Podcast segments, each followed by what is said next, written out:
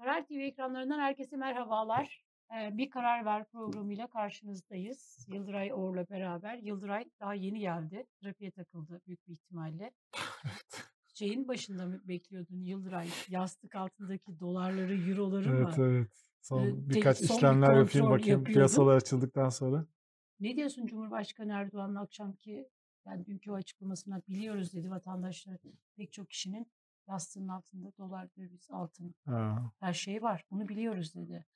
Ben şimdi onlardan biliyoruz demesine takıldım. vatandaşlardan biri değilim ben. Onun tanıdığı vatandaşlardan. Beni bilmiyor Hayır demek. ben biliyoruz demesindeki o hani eee, Biliyoruz, takip ediyoruz gibi. evet yani o Hmm, biraz beni ürküttü doğrusunu söylemek gerekirse. Yani Evet. bir e, hele de böylesi bir ortamda bunun böyle bir şeyin söyleniyor olması bana böyle biraz ürkütücü geldi. Evet. Eee, sana da öyle geldi mi Ne bilmiyorum. yapabilirler ki? Allah'tan dedim benim yastık altında hani yani yok. Hani olsa da işe yaramaz. Olsa da yastık altında tutmam diyorsun. Ha olsa zaten orada tutmam. Eee,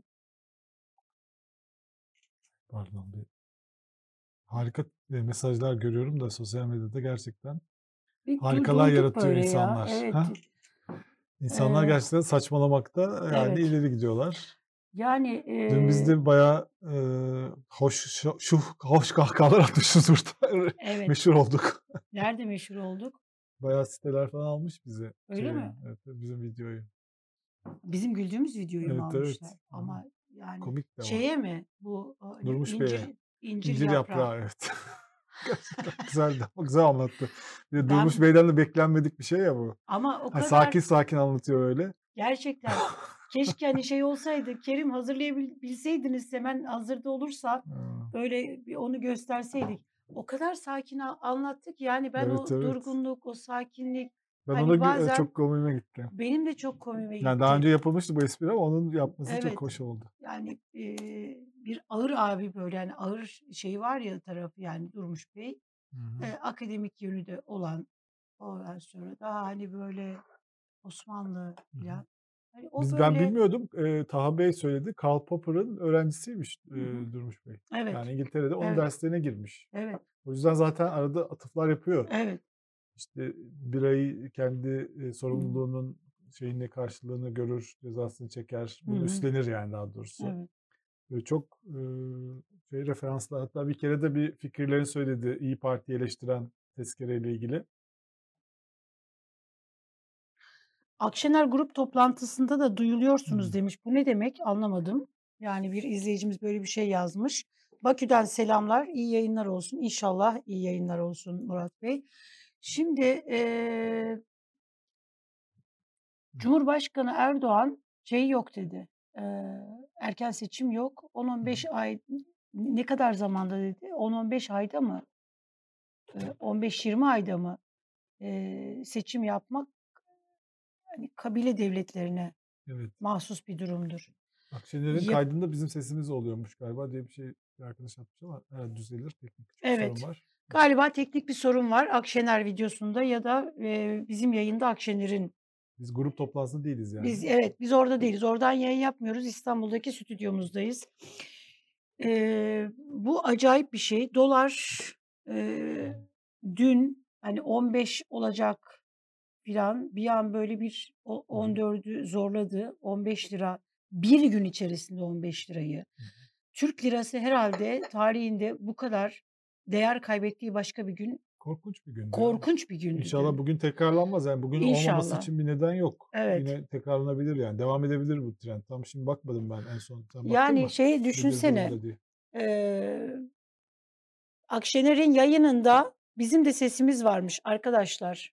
Kerim, Eren. Çözülüyor yani. Tamam. Biz devam edelim. Tamam. Yapacak bizim şey ses de var. Oraya da müdahale ediyoruz. Yani yastık altımızdaki e, şeyler bilindiği bir ortamda bizim de sesimizin oradan duyulması normal olabilir ya yani. Evet. Olabilir böyle Her yer, şeyler. her masada yani. varız. Her masada varız. E, gazeteciyiz, dördüncü kuvvet. Hala direniyoruz dördüncü kuvvet olarak. Şimdi e, ya ben şeyi anlayamadım Yıldıray. E, yani bir devlet devlet başkanı bir ülkeyi yöneten idarecilerin idareciler eee, halkının yoksullaşmasını istememeli. Evet. Yani, eee, hani madara olmak diye bir şey var ya, hani böyle sabah akşam dış güçler, Almanya, Fransa, İngiltere, Amerika, Hı hı. hani bu bunlara karşı böyle mücadele veriyoruz. İşte hani şey yapıyoruz. Hani buralara madara olduğumuzu hissettim. Dün evet Türk lirasının kara günü, paramızın değeri çok düştü. Eee, sadece acı acı değil, madara olduk ya. Hı Yani hı. dün herhâlde dünyadaki pek çok ülk yani pek çok Avrupa Hı hı. ülkesi filan, eee, bizim durumumuza acımıştır. Eee Cumhurbaşkanımızı da acı bir tebessümle izlemişlerdir Avrupa lideri Avrupalı lider, dünya liderleri. Yani düşün ki bir bir ülkenin lideri konuşuyor ve Amerika, işte, hani, döviz artıyor, parasının değeri düşüyor. Sen konuşuyorsun ve senin ülkendeki, senin konuşman senin ülkendeki paranın değeri, para paranın de değersizleştiriyor. Ülkeni değersizleştiriyor. Şimdi oldu cümle. Ülkeni değersiz hâle. Sen konuştukça ülkende yoksulluk, yoksullaşıyor. Çünkü dün yok daha daha fazla yoksullaştık, fakirleştik. Mesela Ekrem İmamoğlu Ekrem İmamoğlu, eee, dün bir, eee, açıklama yaptı. Dünkü kur artışının sadece İstanbul Belediyesi'ne maliyeti £3.5 Hı hı. Dün 2 lider, Cumhur İttifakı'nın 2 lideri konuştu. Eee, Devlet Bahçeli ki Devlet Bahçeli, hani, Tayyip Bey, Sahip iktisatçı olduğunu zaten. söylüyor ama Devlet Bahçeli gerçekten iktisatçı. Eee, akademisyen, bir bilim insanı aynı zamanda. Eee, 2 2 ortak, 2 lider konuştu. O konuşmasının sadece İstanbul'a maliyeti £3.5 diye, eee, İstanbul, Evet. eee, Büyükşehir Belediye Başkanı Ekrem İmamoğlu bunu açıkladı.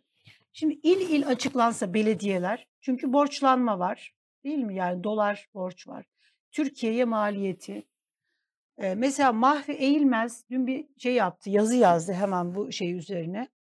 Dün itibariyle eee, dün itibariyle Türkiye dünyanın en riskli 3 ülkesinden birisi oldu. 3 ülkeden birisi. Birisi Arjantin, diğeri de Venezuela. Bir hükümet sistemi geçirdiler, get getirdiler bu ülkeye. Eee, ülkenin ekonomisi uçacaktı. Dünyanın 10 ekonomisinden birisi olacaktı. İşsizlik azalacaktı. Herkes mutlu mesut yaşayacaktı. Ama, eee, 3. yılında, yani 3. yılını aştı. Eee, 3. yılında dünyanın en riskli 3 ülkesinden birisi hâline geldi hı. Türkiye. 10 milyonu aşan işsizlik. Mesela şeyi de Mahfi Eğilmez'in yine böyle bir şeyi, dalgalı kurda da devalüasyon olduğunu ispatladı Türkiye dedi ya. Yani Bunlar tabii ekonomik terim ama hı. eee Bir şey söyle Yıldıray. Sen konuşuyorsun, ben bekliyorum. Ben Yani ben böyle, hani, sesli düşünüyorum kendi iç dünyamda. Sesli düşünüyorsun, ben senin sesli düşünmeni bozamadım. Oraya gelemedim. Eee Çok acı değil mi ama ya? Acı evet, oraları geçelim artık yani acı Ne falan. Yani geçelim de ne nereye gazetelere gelelim? neler görmüş, neler yapmış onlara bakalım artık yapacak bir şey yok yani. Bizim Evet. hayat devam ediyor. Eee, bu şey çok ilginç yani Milli bu Gazete'nin verilen refleksler de ilginç Evet. yani. Devletimizin devletimin yanındayım. Ha, dün akşam öyle hashtag'ler açıldı. Evet, yani ne demek devletimin yanındayım? Ama bir akılsız devlet bizim yanımızda olsun. Hımm. Yani ekonomik krizde bizim devletin yanında değil, devletin bizim yanımızda olması gerekiyor mi? Normalde ne yapabiliriz devlete yani? Mehmet Emin Ekmen çok güzel bir tweet 50 attı. milyar Bir günde siz 100 bizim yanımızda olun diye. 200 milyar dolar böyle paralara ihtiyaç var yani. Biz devlet yapabileceğimiz bir şey yok. Yani böyle ekonomik krizlerde normal ülkelerde, eee, Yine mi IBAN devlet dağıtacaklar? devlet milletin yanında olur. Eee, bir de bu, aaa, AK Partili arkadaşların ne çabuk bu kadar çok her konuda devletimizin yanındayız şeyi oldu. Yani yıllarca devlet eee, mücadele eden, devlete karşı, devletin haksızlıklarına karşı mücadele eden insanlar ne ara bu kadar çok devletçi oldu? Ben ona hep şaşırıyorum hâlâ. Hani şaşırma hissine devam ediyorum. Yani biraz halkın yanında olun. Bu Güzel, şaşırma hissinin Eee, Bazen hiçbir şeye şaşırmadığını bu. düşünüyorum. Yani bu İkincisi kadar de bu çünkü. din Evet. din şeyi. Eee, din argümanlarının bu kadar çok kullanılması, bu şeyi ekonomik krizi ya bu ekonomik kriz eee, Türkiye dünyada eee, kıyamet kopuyor da Türkiye'de tamam dünyada şu anda yani yeni birkaç bir ay içerisinde bir sorun var. Ama Türkiye eee 2 senedir, 3 senedir ekonomik kriz içerisinde bu rakamlar sürekli artıyor zaten ve bunun yönetim krizi olduğu çok açık yani değil mi? Bütün dünyada faizler yükselirken bir grafik var biliyorsun. Bütün dünyada faizler yükseltiliyor çünkü dönem onu gerektiriyor. Türkiye'de düşürülüyor. Bir yanlış var burada. Evet. Eee, sen bu burada insan hatası, hatalar, yanlışlar yüzünden eee, hiçbir yapısal tarafı da olmayan, Türk ekonomisinin de aslında hak etmediği bir takım yanlış yönetimler yüzünden bir ekonomik sorun, kriz yaşanıyor. Sen bunu ne ne hakla dinle açıklamaya çalışıyorsun yani? Bir tane mesela bir Bir eee, başba başbakan yardımcısı eee, şey demiş. Musa Aleyhisselam'ın kavminin hatalarını anlatan kıssalardan biri de nankörlük. Onca güzel imkan ve ikramlara rağmen bir türlü kavmini memnun edememesi bizlere nasihattir. Yüzlerce badireyi salimen geçmişiz. Ara ara önümüze çıkan tümsekleri dağ gibi görmemeli. Sabırla hepsi aşılır inşallah demiş. İnanılmaz bir kafa bu yani. Nankörlükle suçluyor halkı. Yani halk bir yönetimi eleştiriyor. Ekonomik sorunlar yaşıyor çünkü. Ülke bütün ülke fakirleşiyor. Diyor ki nankör, nankörlük ediyorsunuz diyor. Ve bunu Hazreti Musa örneğiyle anlatmaya çalışıyor. Çok acayip bir şey. Bir, Cumhurbaşkanı bir şey bu yani benzetme bu. Yani Cumhurbaşkanı kafalar başdanış nasıl çalışıyor evet. onu gösteriyor. Başdanışmanlarından eee, Oktay Saral'ın E, onu da görelim. açıklamasını Evet. evet bir ona bakalım. Eee, akıl tutulması yazıklar olsun. Yani hakikaten eee, şu tweet'e bakar mısın? Oktay Saral eee, diyor ki bilimum muhalefete. Hepinizin canı cehenneme. İnanılmaz gerçekten ya. Hiç bir hiç mesela oku devamını okusana herkes görmüyor galiba. Görüyor mu? Görüyor musunuz? Evet görüyor artık. Görüyor. görüyorlardır. Siz asla dakika. ve kata bu ülkeye ait değilsiniz de olamazsınız. Bu kadar ülkesinin bekasına kastedilir? Siz hükümete değil ülkeye muhalefet ediyorsunuz. Yazıklar olsun. Ünlem ünlem. Siz mi ülkeyi yönetmeyi talipsiniz? Üç nokta. Hadi in oradan. Ülkeyi Müptezeller. yönetmeyi Ne demiş bu bir ya? kere. Yeşilçam tiradım atıyorsun. Ne bu Hayır bir de yani beyefendi e, ne kadar öfkeliysen orada böyle yönetmeye, yönetmeyi talipsiniz. O zaten Hadi Türkçe yiyin zaten oradan müpteze yani evet müptezeller.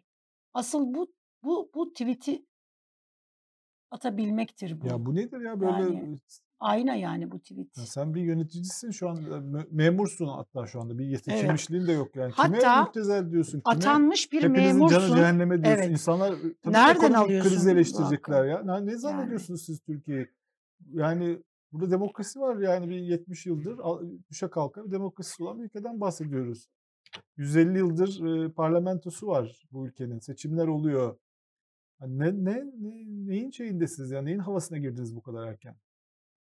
Önceden Tabii ki de eleştirileceksiniz ya. devlet adamı dendiği zaman devlet adamı dendiği zaman devlet adamlarının bir itibarı, bir ciddiyeti, bir nezaketi, bir asaleti vardı beyefendi. Eee, devlet adamları böyle kahvehane ağzıyla bu şekilde konuşmazlardı.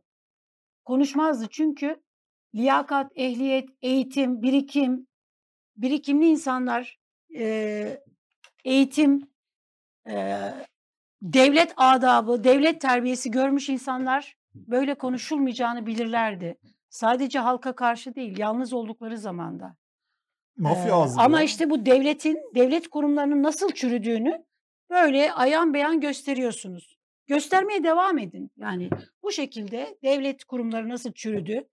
Devlet kurumlarını kimler yönetiyor? Devlet eee, kurumlarının başına, içerisine hangi böyle nitelikteki insanlar geldi? Hangi kalitedeki insanlar geldi? Bunları böyle ayan beyan kendinizi gösterin ki bu halk da bilsin, Yani böyle de zihinlerine kazınsın. nankörlükle suçlamak Senin ne hakkına ya? yani Kim atanmış bir insansın sen. Atanmış bir memursun.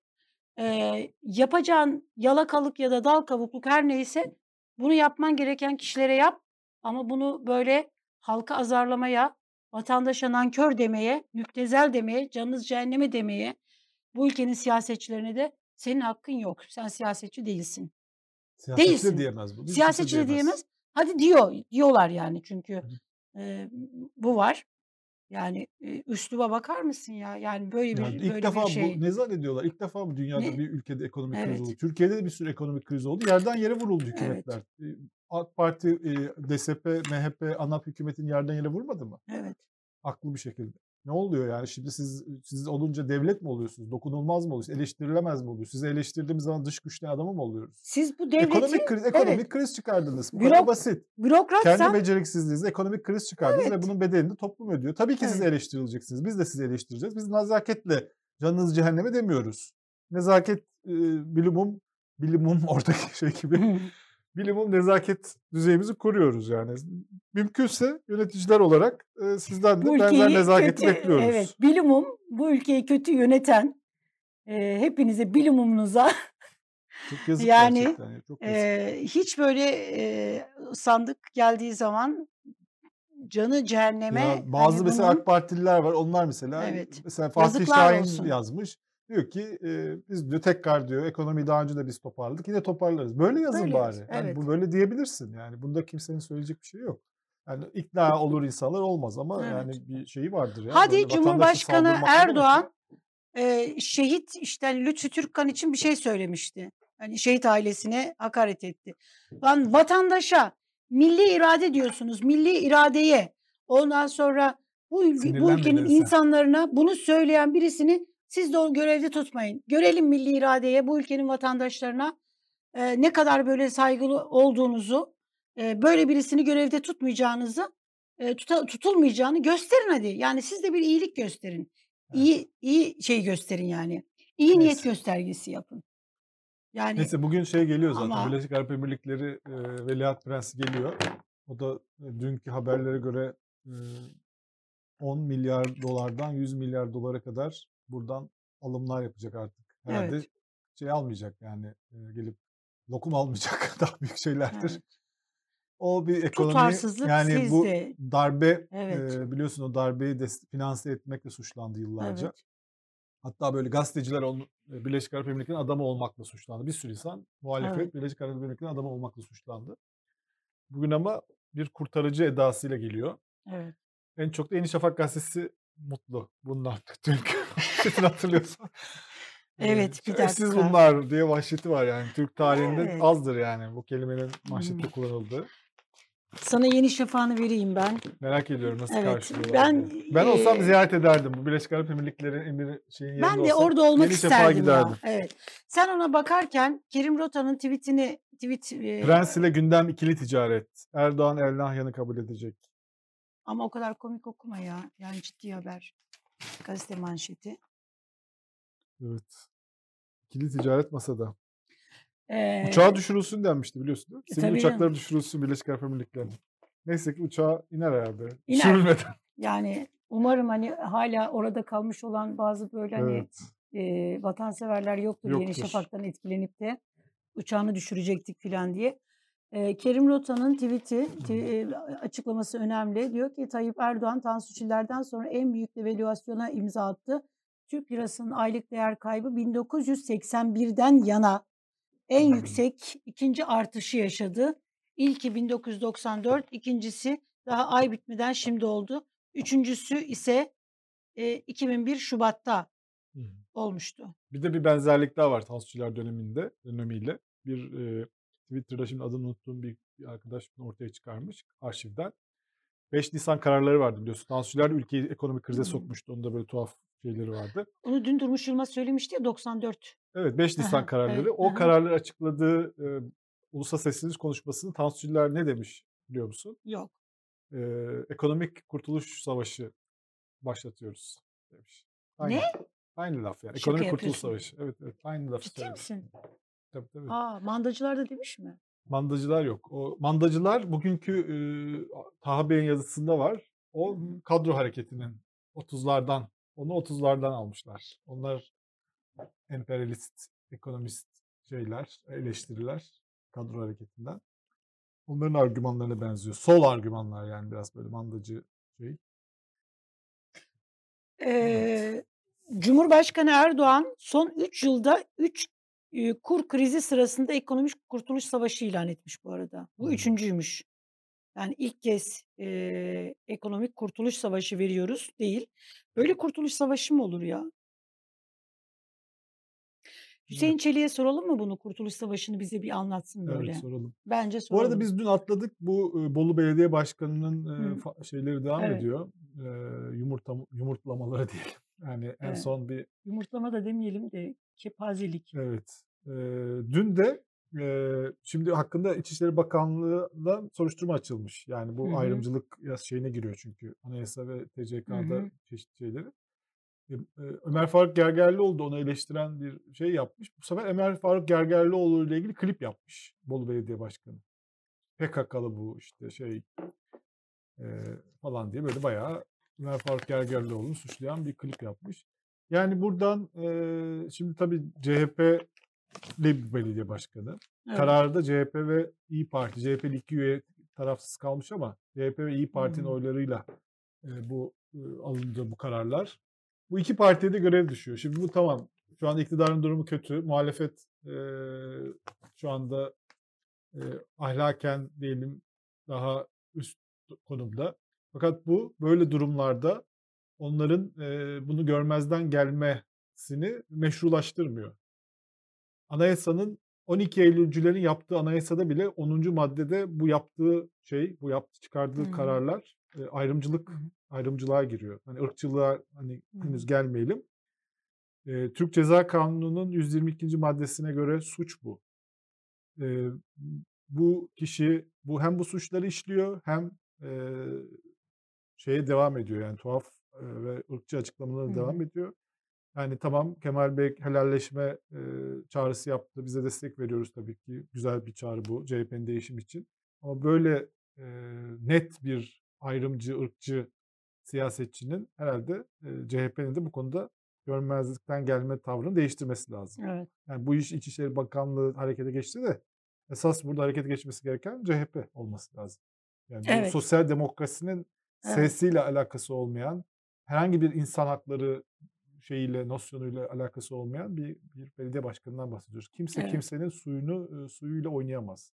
Kim olursa olsun. Savaşlarda bile, eee, bizim yani bizim bize okullarda öğretilen biz düşman askerlerine bile, eee, su vere vermekle övünen bir şeyiz, değil mi? Milletiz. Hani Evet. sen kendi ülkene sığınmış ve öyle çok fazla sayıları da olmayan, Bolu'da yaşayan insanların suyuyla oynayamazsın. Yok evlenme şeyine para ₺100.000 istiyorum falan gibi.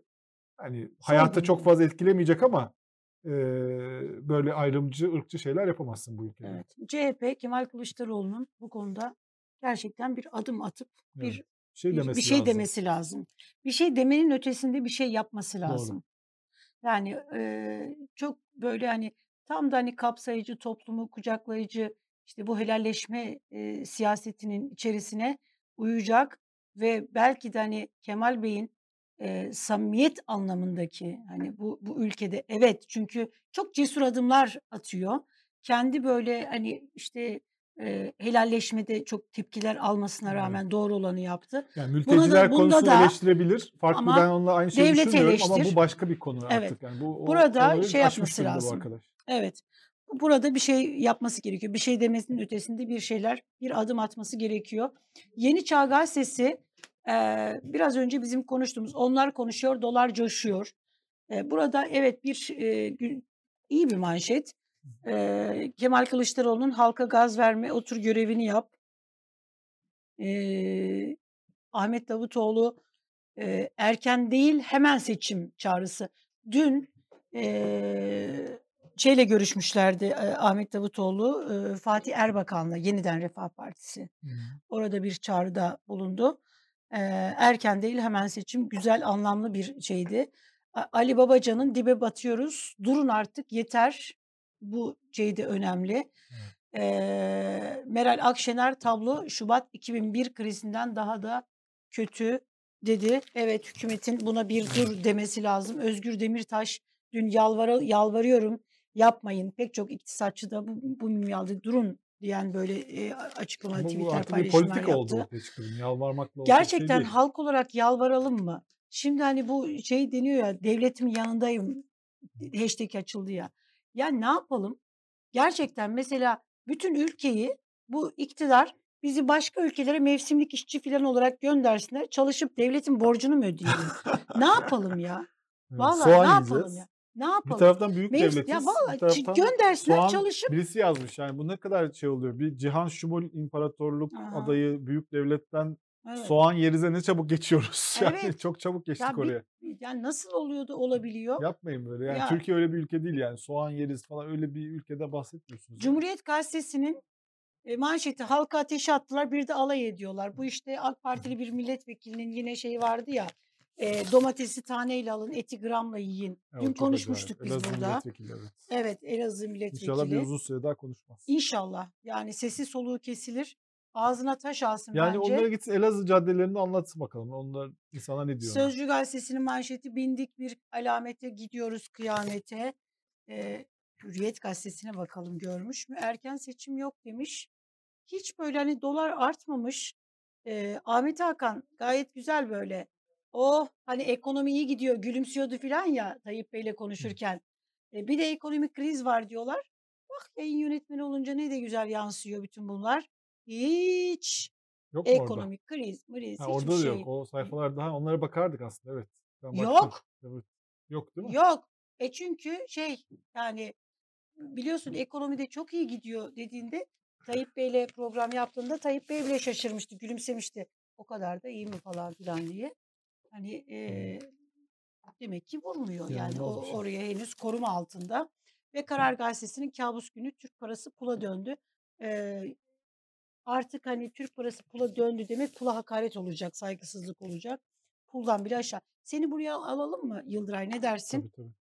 Gelmek ister misin buraya? Besleriz. Gel.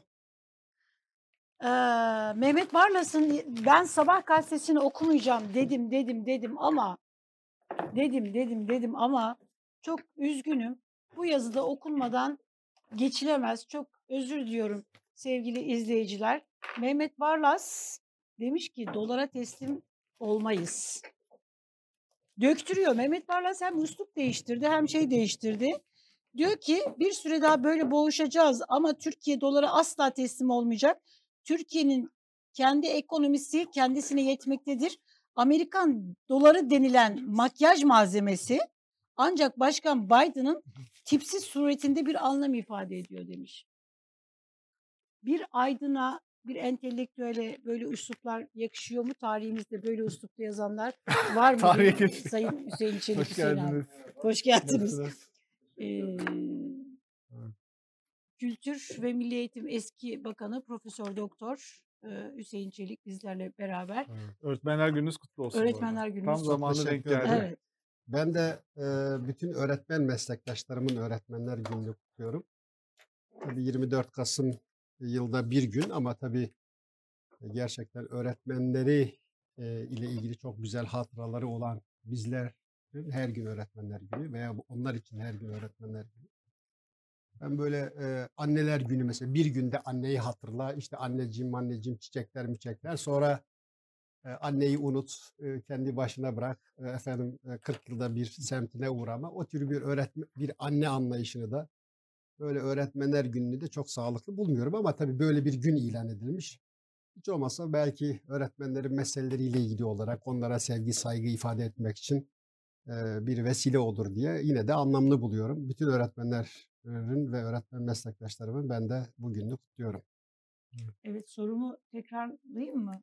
Hangi konudaki sorunuz efendim? Biraz önce e, bir baş yazar, duayen gazetecilerimizden birisinin yazısını okudu. Yani üslup böyle hani hepimizin Vallahi doğrusu Mehmet Bey'i ben tabii eskiden beri uzun yıllar öncesinden tanırım. Yani bizim çocukluğumuzda da Mehmet Bey yazardı. Allah sağlıklı uzun ömürler versin kendisine. Ee, yani benim bir insan olarak hukukum da var. Bir kere e, bana kalırsa Mehmet Bey ya CHP kapatılır, kapatılabilir diye saçmalamaya başladı. Ee, yani bu, artık herhalde bu bu halkanın bir devamı mı onu çok bilmiyorum yani. Ee, Allah Evet. selamet versin. Şimdi iktidara böyle tarihimizde de hani hep e, iktidar yandaşı akademisyenler, yazarlar, işte gazeteciler hep Senin var oldu profesyonel ama sorularla tarihle günceli bir araya getirmeye Evet. çalışıyor. yok ama mesela siz Ali Suavi e, ki e, tarihimizdeki yaşadığı dönemde tartışılmaya e, tartışılması cesaret isteyen konuları gündeme getirerek çığır açmış bir gazetecimiz Ali Suavi. E, hani tarihimizde mesela hani böyle iktidar yandaşı gazeteciler var yani bu Mehmet Barlas'ın yaptığı tek şey değil. Ama bu kadar böyle hani üslupta hani Ali Suavi benzer- onlardan Sor- biri değil. şöyle Yok, çevirelim. Mesela, mesela Ali Suavi de var. Hı hı. Yani Evet. çok Hanım. çığır açan. gazetecilerle başladığımıza göre Türkiye'de 1860'tır bizim sivil gazeteciliğin başlaması takvimi vekayı yani veya e, efendim vekayı Mısriye bunlar çok daha öteye giderler. Fakat sivil gazetecilik biliyorsunuz 1860'ta başlar. O günden Evet. beri e, iktidar yandaşı olmayan nadir gazeteciler vardır yani. O, o, o azınlıktır o sizin dediğiniz. Evet. E, iktidarı destekleyen, gücü destekleyen, e, Namık Kemal'in kullandığı güzel bir tabir var. Amin hangi ruhu?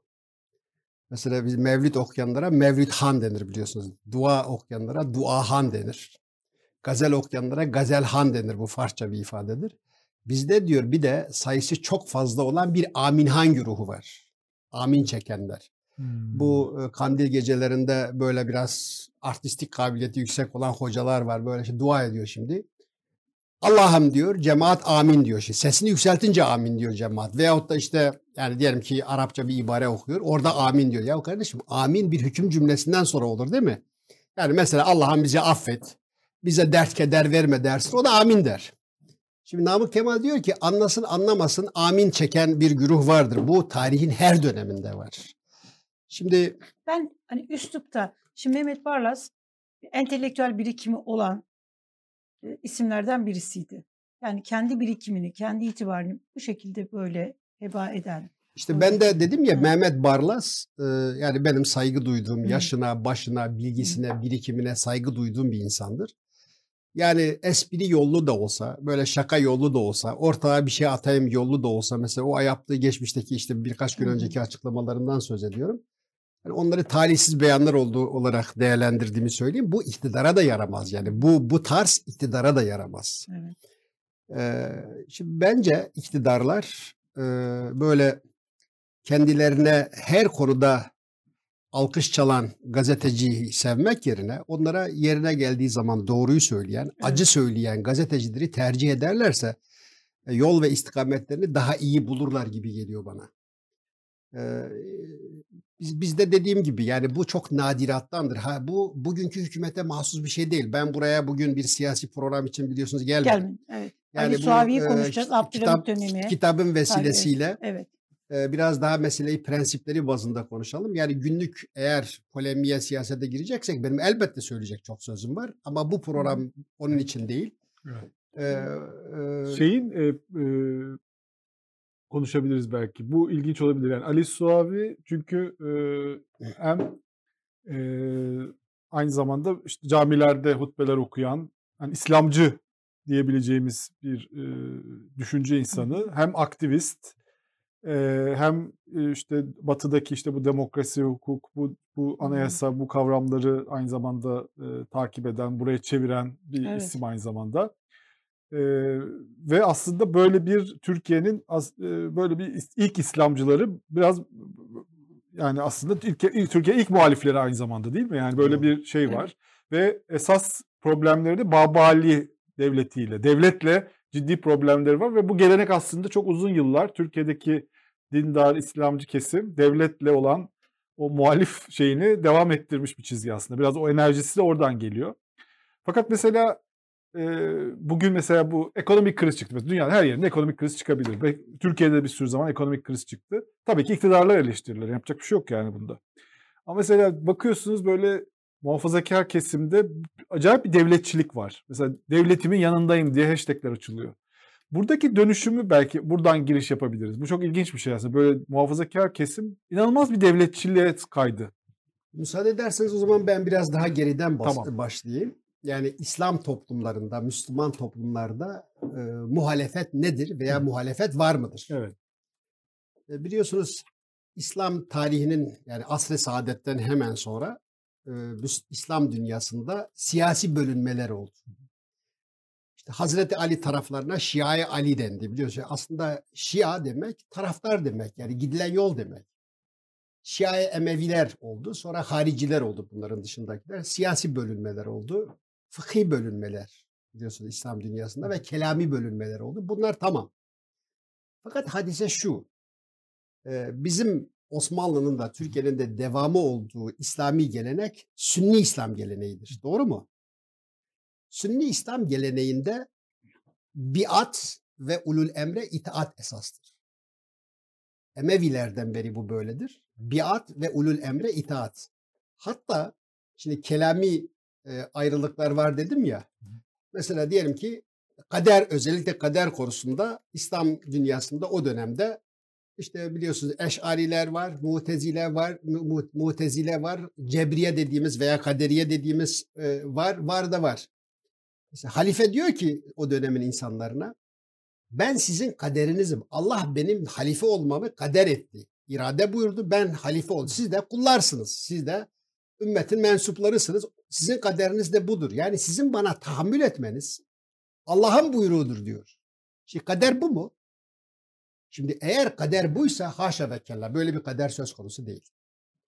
Şimdi bu ne oldu? Osmanlılar'da da böyle oldu. Osman hani bir devletçi gelenek diyorsunuz ya bu dün başlamış bir şey falan değil Yıldıray Bey. Siz tarih falan bilen bir insansınız. Hayır ama bu örnekler Hayır, var. Böyle gelenekler de var. Bakın Osmanlı'da iki kavram her zaman bir arada kullanılır. Din o devlet. Din ve devlet özdeşliği var. Hele hele bir de hilafet Osmanlılara falan geçince devlet başkanı şey, olan padişah aynı zamanda halife-i ruhi zemindir ve padişahlar için kullanılan bir ifade daha var. Zıllah'tır. Zıllullah Allah'ın yeryüzündeki gölgesi demek.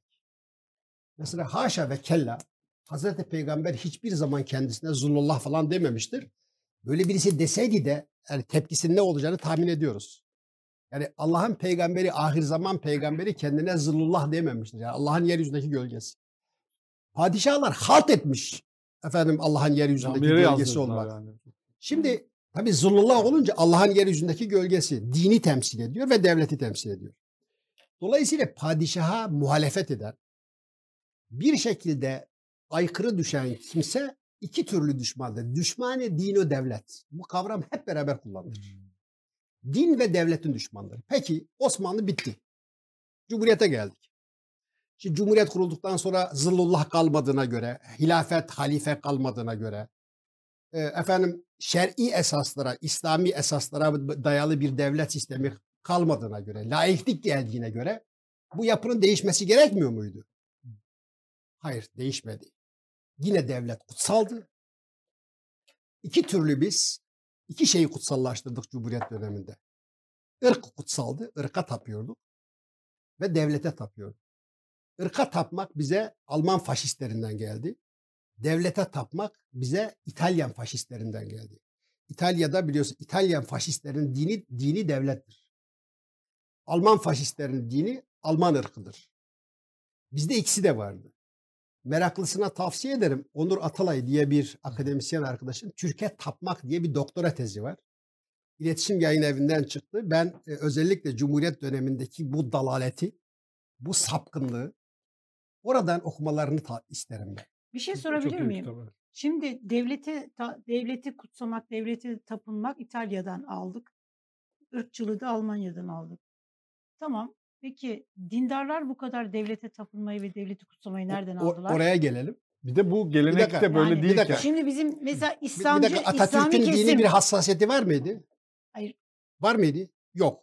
Yok. Yani olmadığını ben de sen de biliyoruz. Evet. Yani zaman zaman böyle dindar bir Atatürk falan oluşturma çabasındayız. Atatürk'ün kendisi böyle bir şey istemez aslında.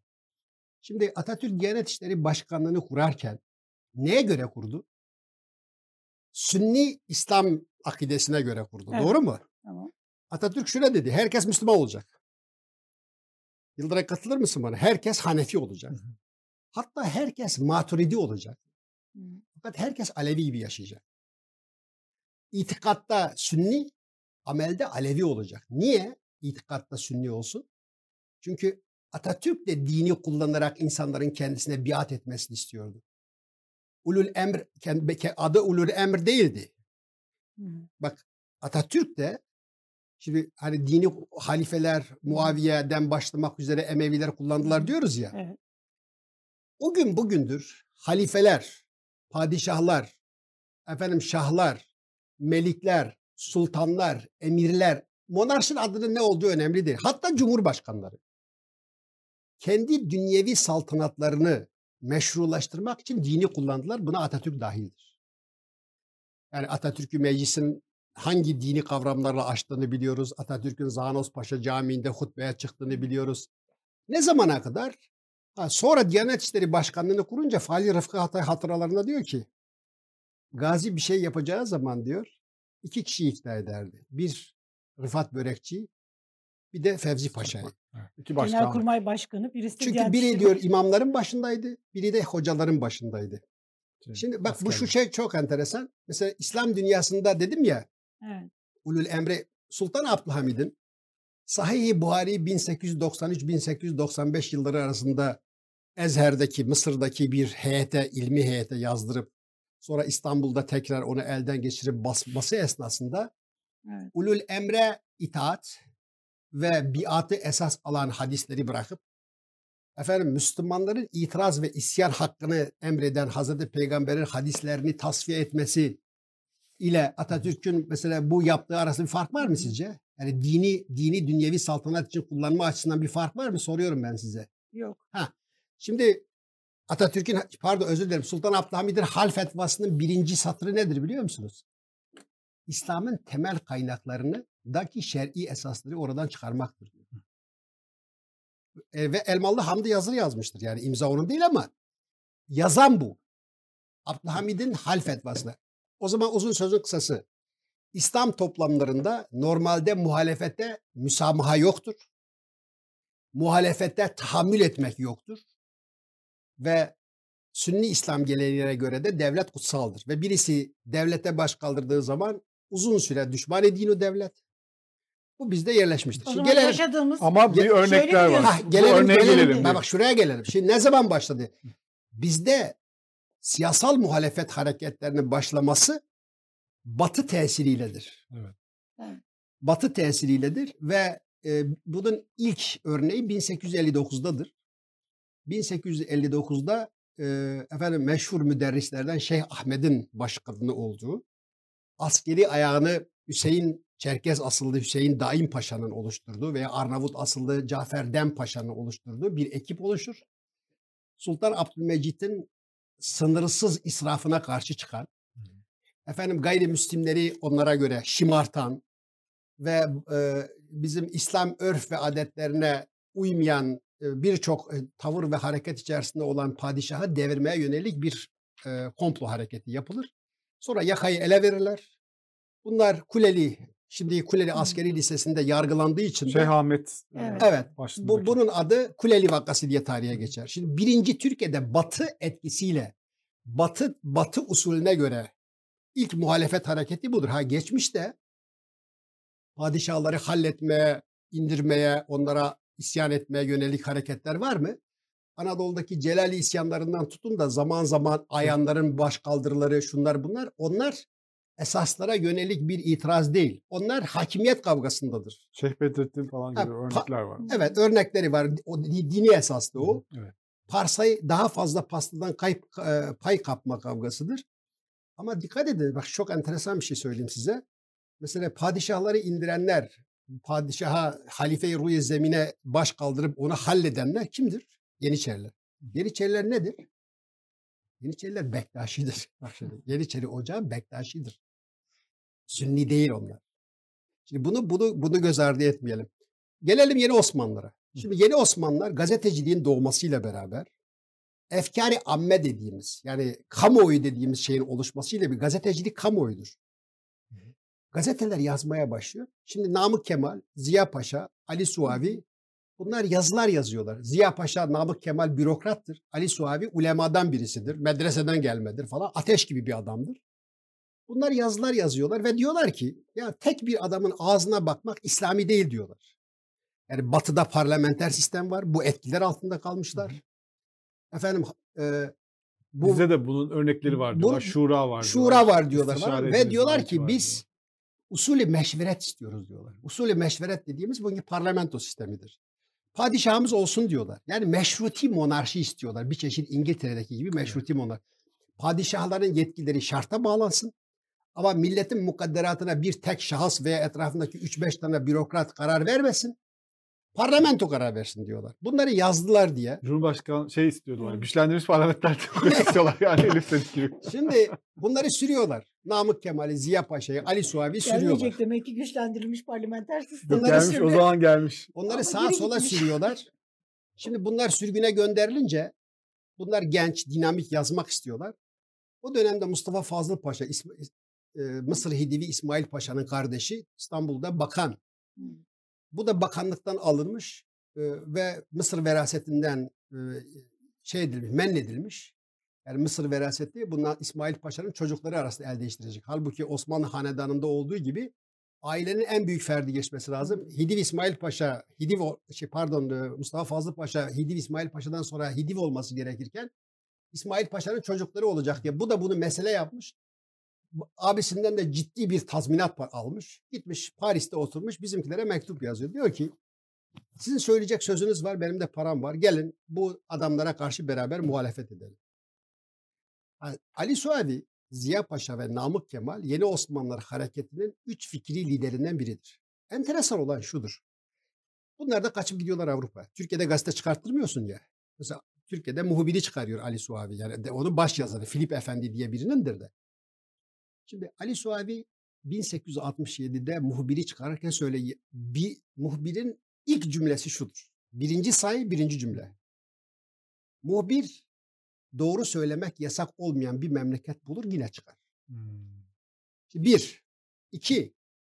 Muhbir yayına devam ederken bir de Yeni Osman'da Namık Kemal ve Ziya Paşa'nın başına oldu. Hürriyet gazetesi 1868'de çıkarıyorlar.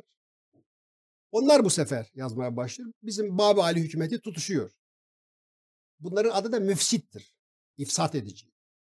Hain falan filan.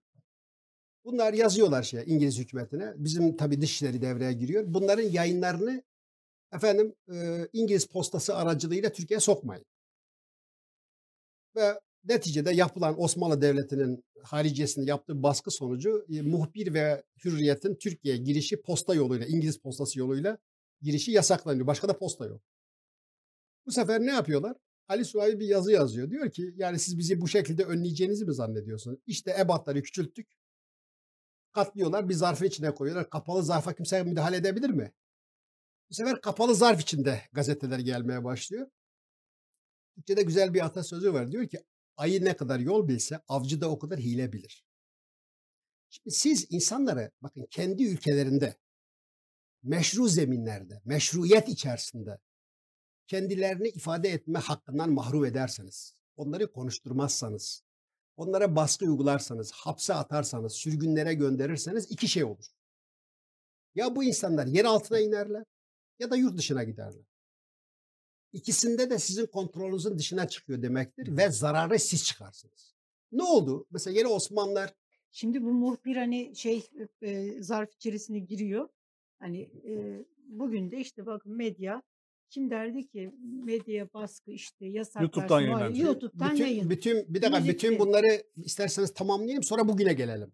Yani bir tarihi süreç içerisinde evet. senin derdini biliyorum bugüne de geleceğiz. Geleceğiz tamam. Şimdi bak olay şu. O zaman daha Müsa- güzel Müsaade edin. müsaade edin. Şimdi yeni Osmanlıların oluşturduğu siyasi ve fikri zemin üzerine birinci meşrutiyet ilan edildi. Şimdi ve Anayasa Hazırlama Komisyonu'nda yeni Osmanlılardan iki kişi var yani fikri lider Namık Kemal ve Ziya Paşa, Mithat Paşa başkanlığındaki Anayasa Kanuni Esası Hazırlama Komitesi içerisindedir. Yani Mithat Paşa da yeni Osmanlıların aslında evet. bürokrat ayağındadır. Birinci meşrutiyet ilan edildi. Parlamento kuruldu. Osmanlı-Rus Savaşı çıktı. Sultan Abdülhamit parlamentoyu feshetti. Ve o 30 yıllık işte 30 küsur yıllık bir istibdat dönemi başladı. Peki o dönem ne oldu? Bu sefer yeni Osmanlıların ikinci nesli diyebileceğimiz yani yeni Osmanlılarla aslında fikri olarak çok e, aynı e, fikir dünyasını paylaştıklarını söyleyemem. Jön Türkler daha daha e, şeydir yani e, gayri mütecanistir. Yani homojen değiller. Çok farklı kanatlarda Jön Türkler var.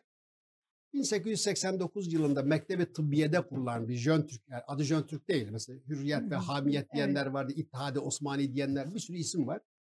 Bu sefer bunlara Türkiye'de göz açtırılmadığı için Sultan Abdülhamid'in baskıcı ve yasakçı yönetimi bunlara göz açtırmadığı için bunlar kaçıyorlar. Onlar da Cenevre'ye gidiyorlar, Londra'ya gidiyorlar, Paris'e gidiyorlar, Kahire'ye gidiyorlar.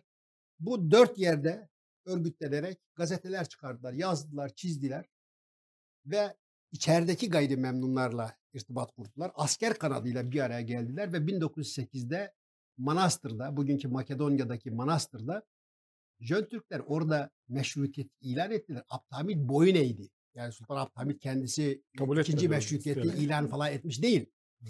Şimdi Mecbur bakın kaldı zoraki kabul etti. siz tekrar söylüyorum bakın. Sultan Abdülhamid bunları vazgeçirmek için ya gelin şu şu şartları iyileştirelim diye adam pe- uğraşmıyor. Ne yapıyor biliyor musun? Sultan Abdülhamid'in yöntemini söyleyeyim size. Mizancı Murat Bey, Jön Türklerin İslamcı kanadından bir adamdır. Cenevre'de Mizan gazetesini çıkarıyor. Ahmet Celalettin Paşa ki Serhafiye'dir, bugünkü MİT müsteşarı değil. Cenevre'ye gidiyor. Cenevre'ye gidiyor. Ve Mizancı Murat'la pazarlığa oturuyor. Diyor ki Mizan'ın ambarlarda o şey ge- geri dönen sayılar var ya ne diyorsunuz onlara? Yani e, satılmadığı için ambarlarda bekleyen. Biz o sayıların bile hepsini satın alacağız diyorlar. Bırakın bu işi diyorlar. Güzel anlatıyor. Evet. Ve sonuçta Mizancı Murat ama birçok kimseyi içeri almışlar.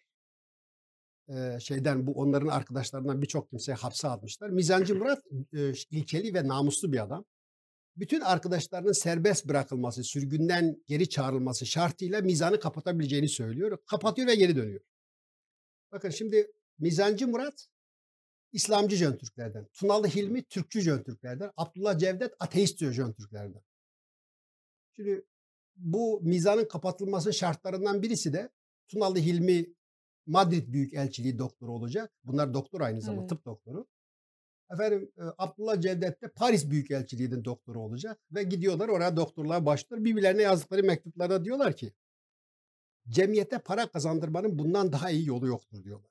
Şimdi mizan kapandı ya diyor. Bir süre sonra yeni bir gazete çıkaralım. Nitekim arkasından bu sefer Cenevre'de Osmanlı gazetesi çıkarıyorlar. Ya şey olmuş biraz. iyi susturulduk. Şimdi ha, İttifak halindeler. Tabii tabii. Ha, Şimdi fakat Jön Türkler içerisinde buradan bir noktaya geleceğim. Jön Türkler içerisinde gayrimüslimler de var. Mesela 1902'de Paris'te toplanan Jön Türk Kongresi'nde Sultan Abdülhamid'in kız kardeşinin çocukları e, şey de var. Efendim bizim Prens Sabahattin de var. Kardeşi Lutfullah da var. Ermeni Taşnak Sütyon Komitesi de var. Bizim işte İslamcı, Türkçü, liberal, aklınıza ateist ne kadar Jön Türk varsa var. Hoca Kadri Efendi gibi ulemadan insanlar var.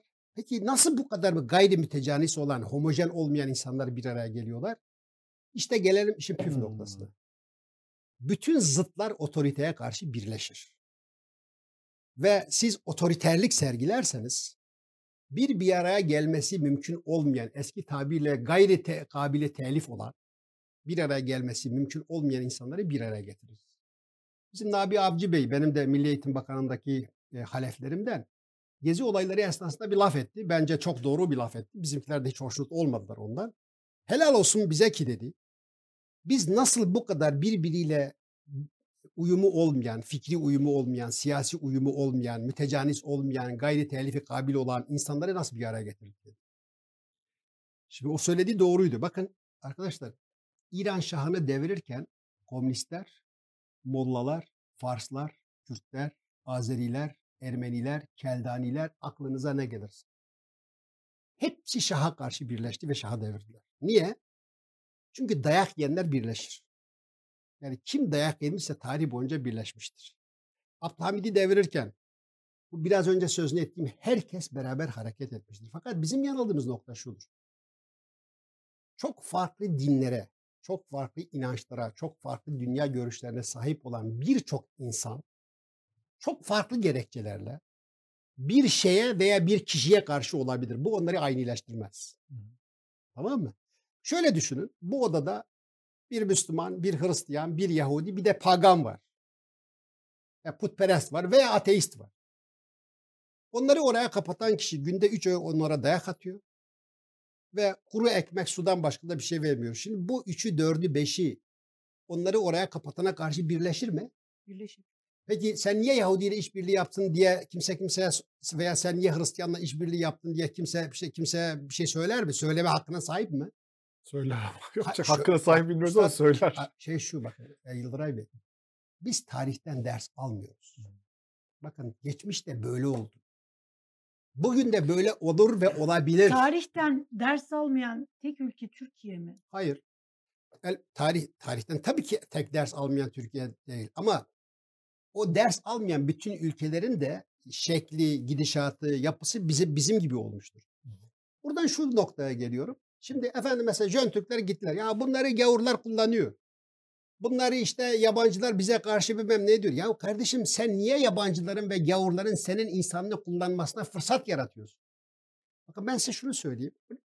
Bu şeye yakın dönem 12 Eylül döneminde 12 Eylül darbesini yapan askerler binlerce insanı vatandaşlığa çıkardı mı?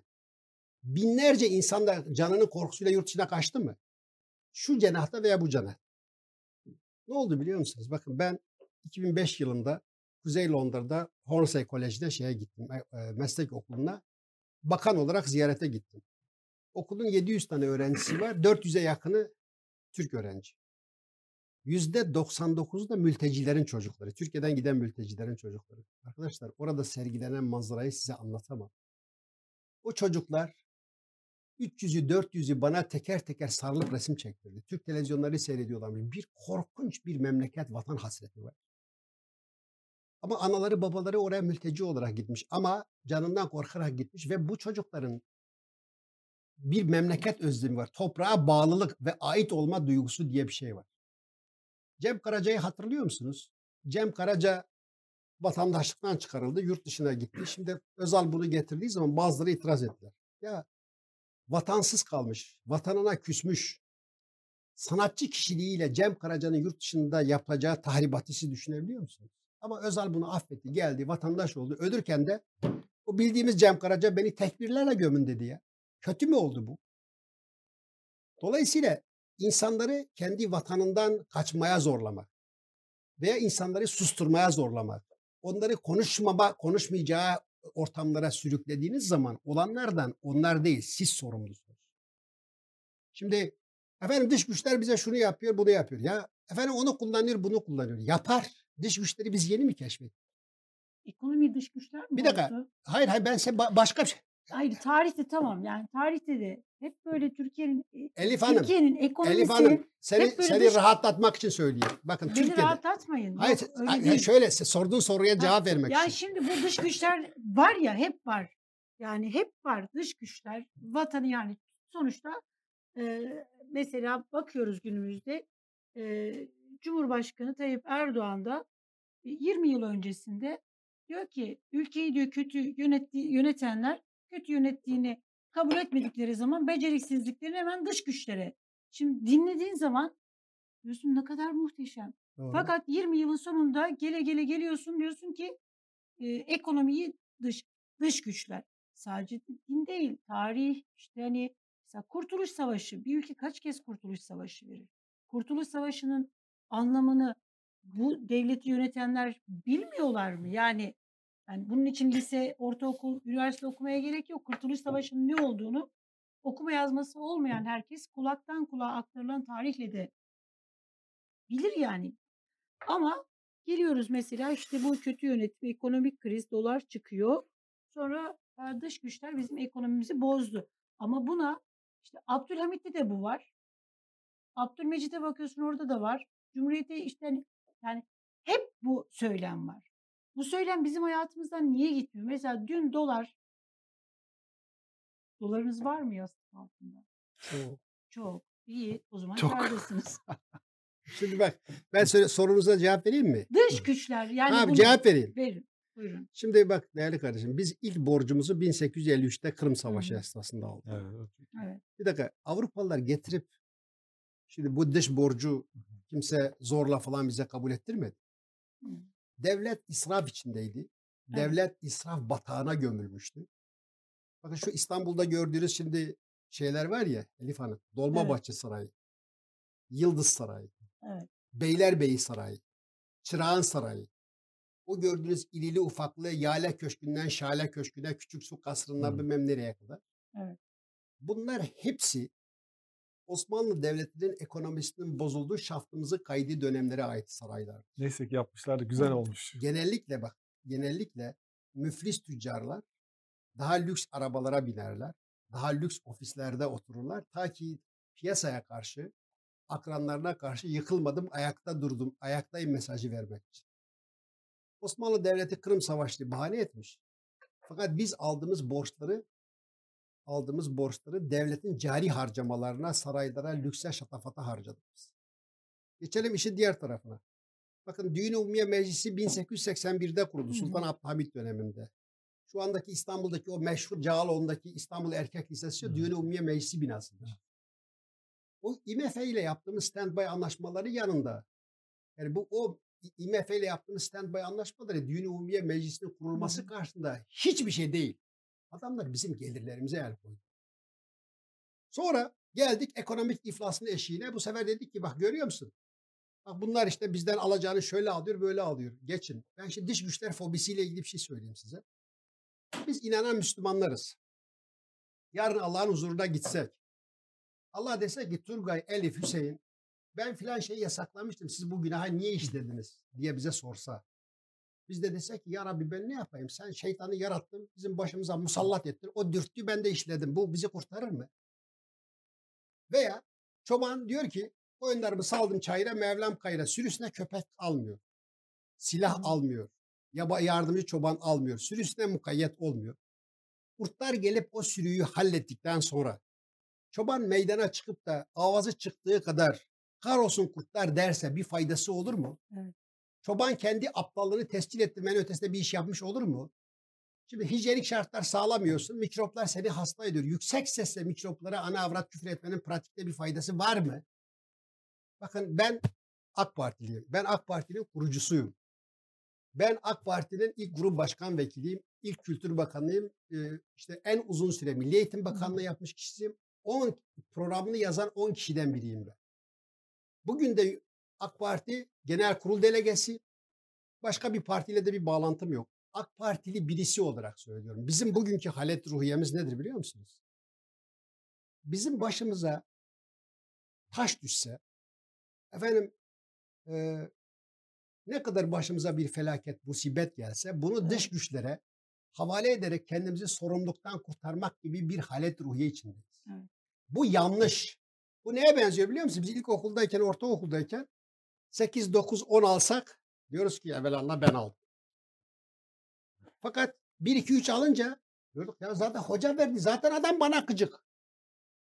Şimdi bu halet ruhiyeden kurtulmak lazım. Şimdi iyi bir şey yapıyoruz. Yani biz duble yollar yaptık, otoyollar yaptık. Efendime söyleyeyim hakikaten hastaneler yaptık, okullar yaptık. O akla hayale geldi. AK Parti hükümeti döneminde yapılan güzel şeyleri birisi görmemezlikten gelir inkar ederse Allah onu kör eder.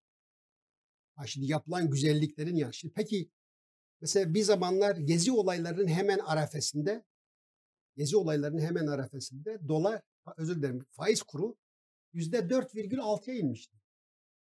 Onu, onu dış güçler mi indirdi? Hayır. Biz indirdik. Peki bugün ne? Bir şey daha söyleyeyim ben size. Cumhuriyet 23'te kuruldu.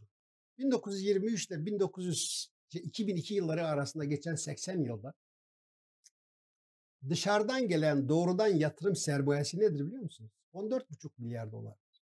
14,5 milyar dolar. 2002 ile 2012 arasında ki AK Parti'nin hukuk devleti için çaba gösterdiği, gerçek manada bir demokrasi olmak için büyük çaba gösterdiği, bütün dünyaya ya helal olsun bir Türk mucizesi doğuyor falan dedirttiğimiz dönemde gezi olaylarını arefesine kadar geçen 10 yılda gelen yabancı doğrudan yatırım sermayesi 119 milyar dolar. Bakın 10 kat değil. Biri 80 yılda 14,5 milyar dolar. Biri 10 yılda 119 milyar. 100 katı. Peki ne oldu da durdu bu dış sermaye? Çok da destek veriyordu. Hayır, Dünya hayır, ne değil mi? oldu? Şey olarak Ne Avrupa oldu? Birliği. Herkes Bakın, destek veriyordu o zamanlar. Bir memleket güvenli liman değilse, hukuk devleti değilse, gerçek manada bir demokrasi yoksa, insanlar parasından, malından, canından, mülkünden emin değilse oraya yatırım gelmez. Yani işte Darun Acemoğlu habire işte bu işin otoriterle ya diyor ki ekonomi konusunda ekonominin kuralları bellidir. Yani dünyada yeni bir ekonomik model icat eden bir adam yok şu anda. Şimdi su bir yere doğru akar. Siz suyun akışına engel bir durum teşkil ederseniz su oraya akmaz. Dolayısıyla eğer Türkiye bugün mesela bize doğrudan yatırım sermayesi hala geliyor diyorlar. Gelmiyor. O gelen ne biliyor musunuz? Gelen doğrudan yatırım sermayesi ne biliyor musunuz?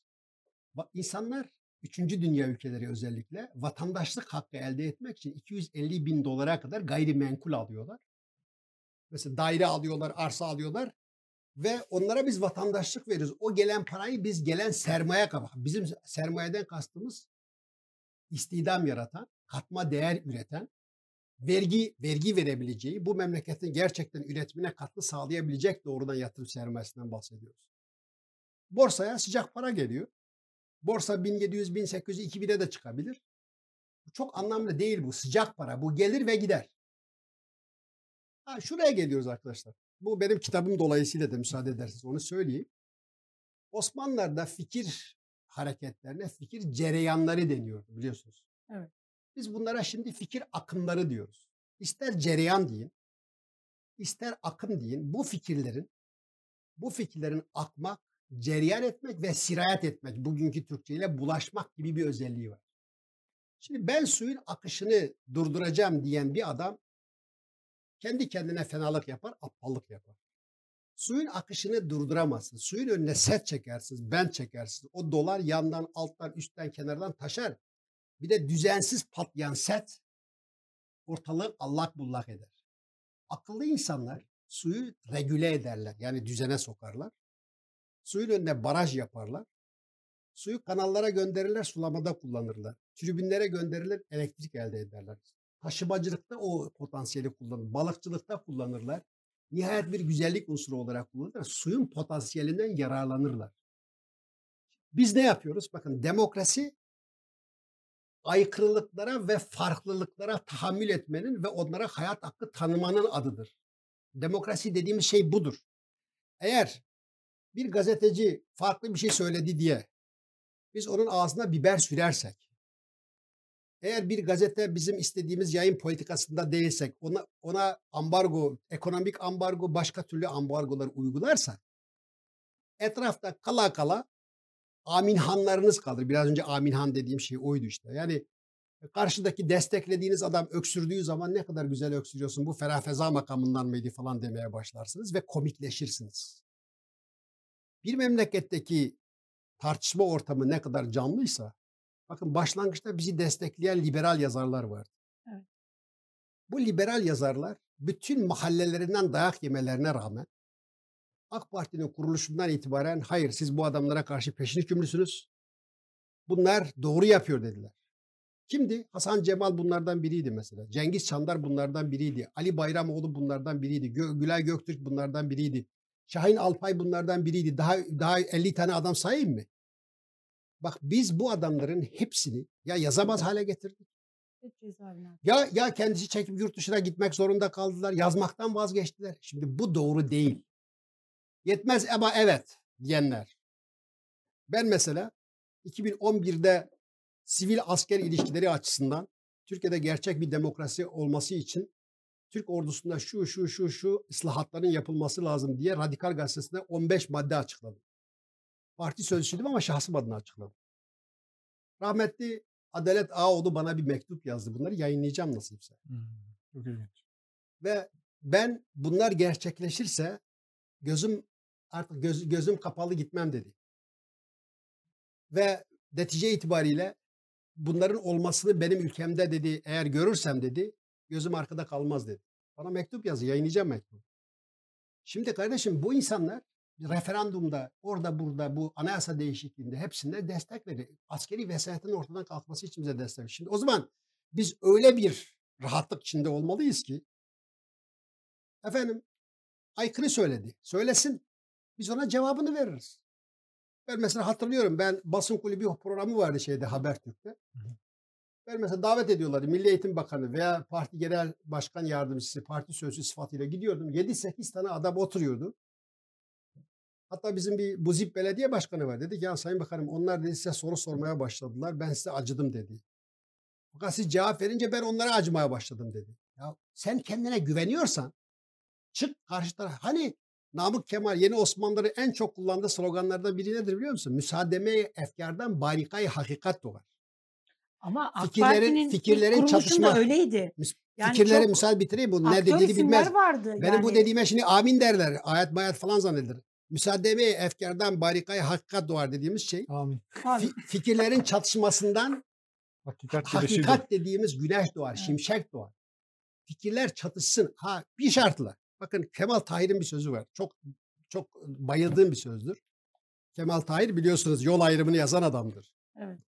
Kemal Tahir diyor ki hürriyet ortamının getirdiği bunalım ne kadar büyük olursa olsun aşırı baskıdan dolayı oluşan yalancı güvenliğin, güvenliğin doğurduğu problemden daha büyük hiçbir zaman olamaz.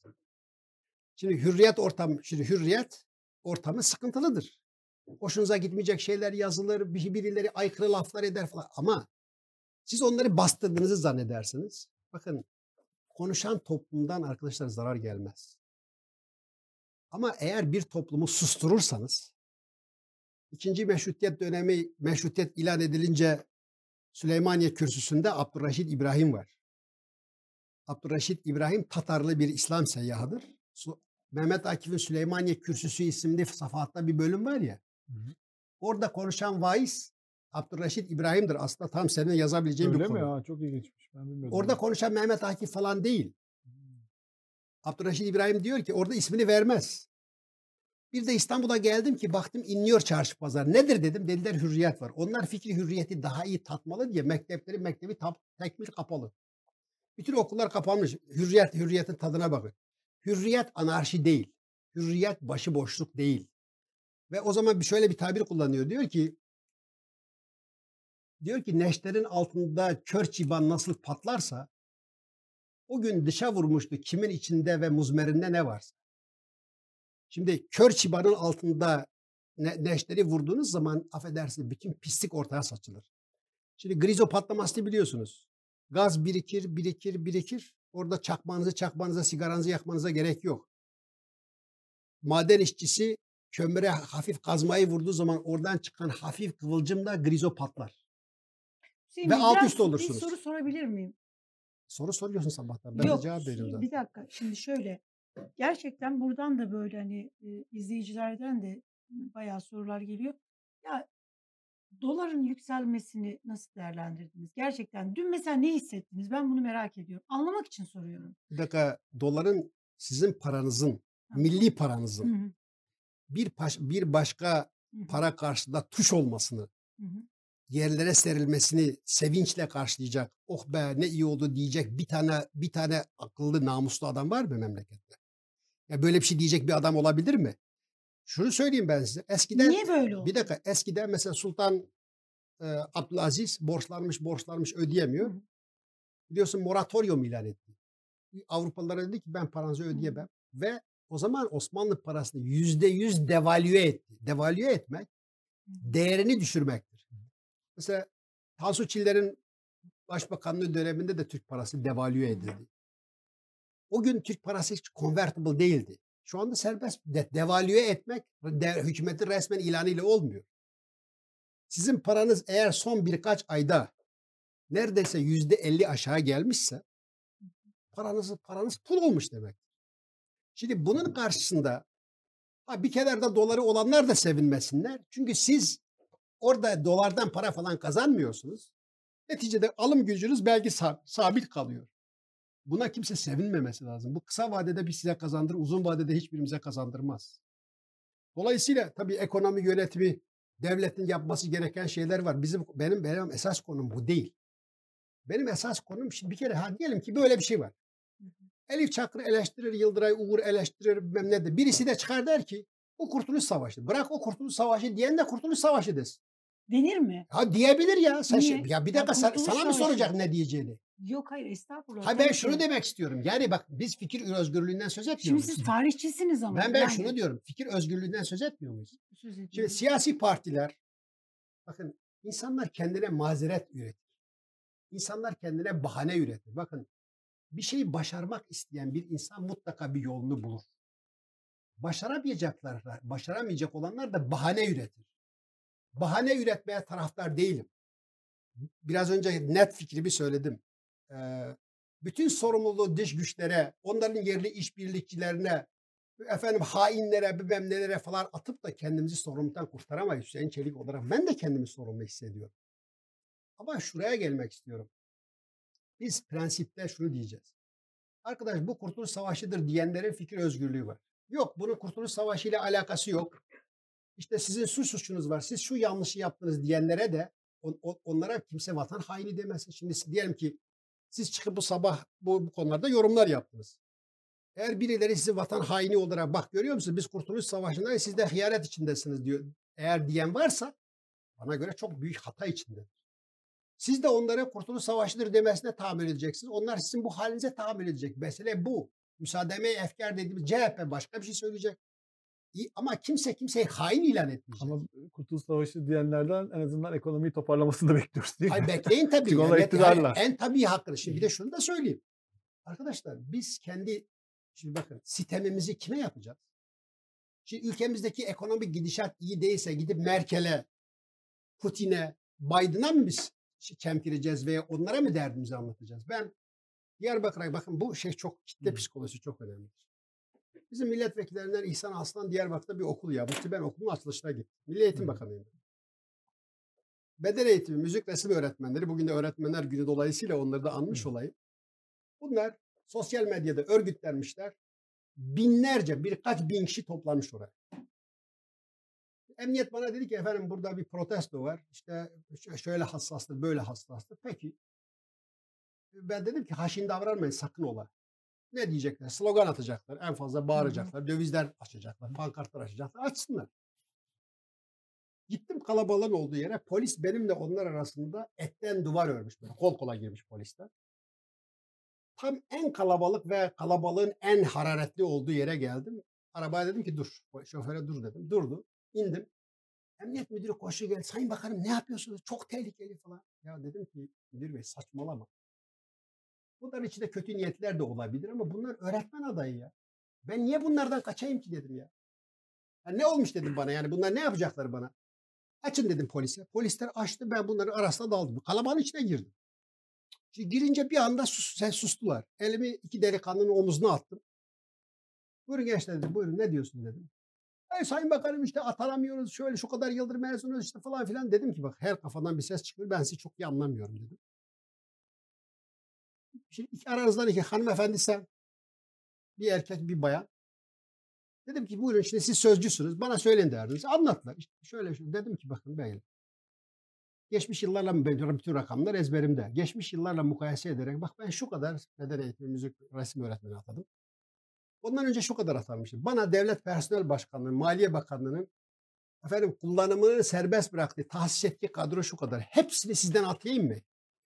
Mesela müzik tam bunlar müzik, resim, beden eğitimi atayım da mesela Türkçe öğretmeni atamayayım, matematik atamayayım mı, İngilizce atamayayım mı, fen bilgisi, fizik atamayayım mı? E atayın dediler. Ha, bir barem var dedim. Bir oranlama var. İhtiyaç ve elimizdeki imkanı dedim örtüştürmeye çalışıyoruz falan. Çocukları dinledim. Ben ayrılırken bunlar yüksek sesle en büyük bakan bizim bakan diye te- tepe tempo tuttular.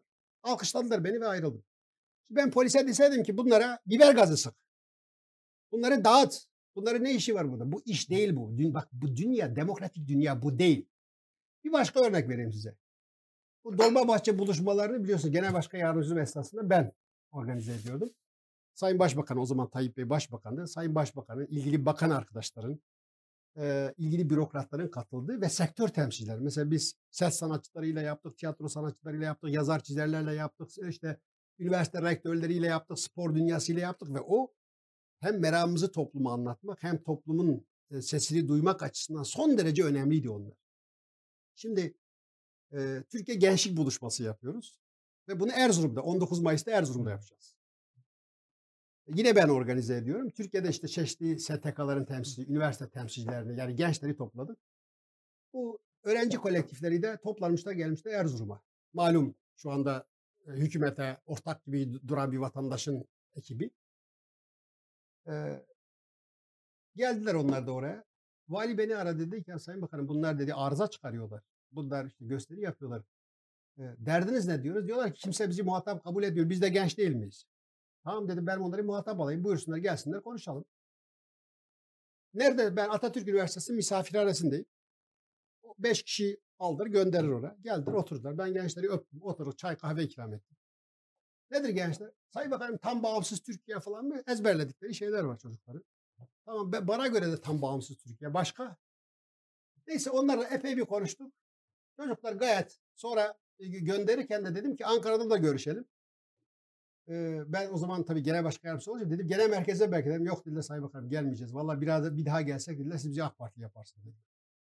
Şimdi işi böyle esprili falan çekip gittiler. Şimdi arkadaşlar karşıdaki adamın niyeti ne olursa olsun, fikri ne kadar zıt olursa olsun, tepkisi nasıl olursa olsun, eğer biz demokratik bir yapı içerisinde bunları göğüslemeyi bilmezsek otoriterlik gittikçe artar. Otoriterliğe karşı siz bakın zemini bastırırsınız.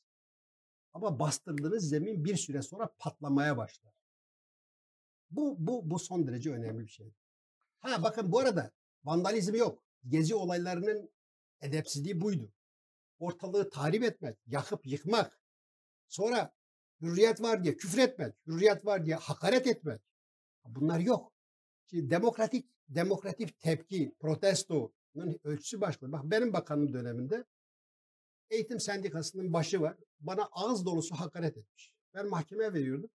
Mahkeme de onların paralelinde olduğu için diyor ki e, siyasetçiye bunlar söylenebilir diyor. Bu ağır eleştiridir diyor. Çok özür dilerim ben seyircilerden de. Mesela birisi demiş ki o zaman bir CHP milletvekili benimle ilgili demiş ki Hüseyin Çelik bakanlığı içine etti demiş. Bunu mahkeme hakaret kabul etmedi. Ben dedim ki şimdi ben desem ki bu mahkeme bu kararıyla hukukun içine etti desem beni yargılarlar. Dolayısıyla bakın ustup nezih olacak. Ustup temiz olacak. Sert olabilir. Ama küfür olmayacak. Ama hakaret olmayacak. Ama tahkir ve tezif olmayacak. Yani bak bir de hükümetin de muhalefete karşı dilinin tahkir ve tezif olmaması lazım. Bu şeydir yeni kapı ruhu var diye şu 15 Temmuz'dan evet. sonra. Ne kadar güzeldi o. Ama gel gele geldik. Şimdi Devlet Bahçeli racon kesiyor. Ondan sonra efendim asıyoruz, kesiyoruz falan. Bu olmaz böyle bir şey. Bunu doğru bulmuyorum. Bunu dün de doğru bulmuyordum. Bugün de doğru. Dış güçler paranoyasını bakın dış güçler paranoyasını ki ben AK Parti'de değil siyasete girdiğim günden beri bu şekilde reddeden birisi. Tayyip Bey'in de o yönde konuşmaları var. Hatta Tayyip Bey'in şöyle verdiği bir örnek var. Diyor ki ben bu mazereti kabul etmiyorum. Evet. Eğer diyor bir vücut sağlamsa o vücuda mikrop giremez. Eğer vücut vücuda mikrop girse bile vücut sağlamsa tahribat yapamaz. Şimdi siz kırılgan durumda olduğunuz zaman birileri sizinle oynar. Ha, düşmanımız var mı? Var. Bizi sevmeyenler var mı dünyada? Var. Şimdi diplomasi dediğimiz sempati, antipati işi değil ki ya. Diplomasi satranç oyunudur kardeşim. Birleşik Arap Emirlikleri'nin başındaki adam bugün Türkiye'ye geliyor. Bizi çok mu seviyor Birleşik Arap Emirlikleri? Mesele onu sevmek veya sevmemek değil kardeşim. Diplomasi, uluslararası ilişkiler karşılıklı menfaate dayanır. Şimdi mesele budur.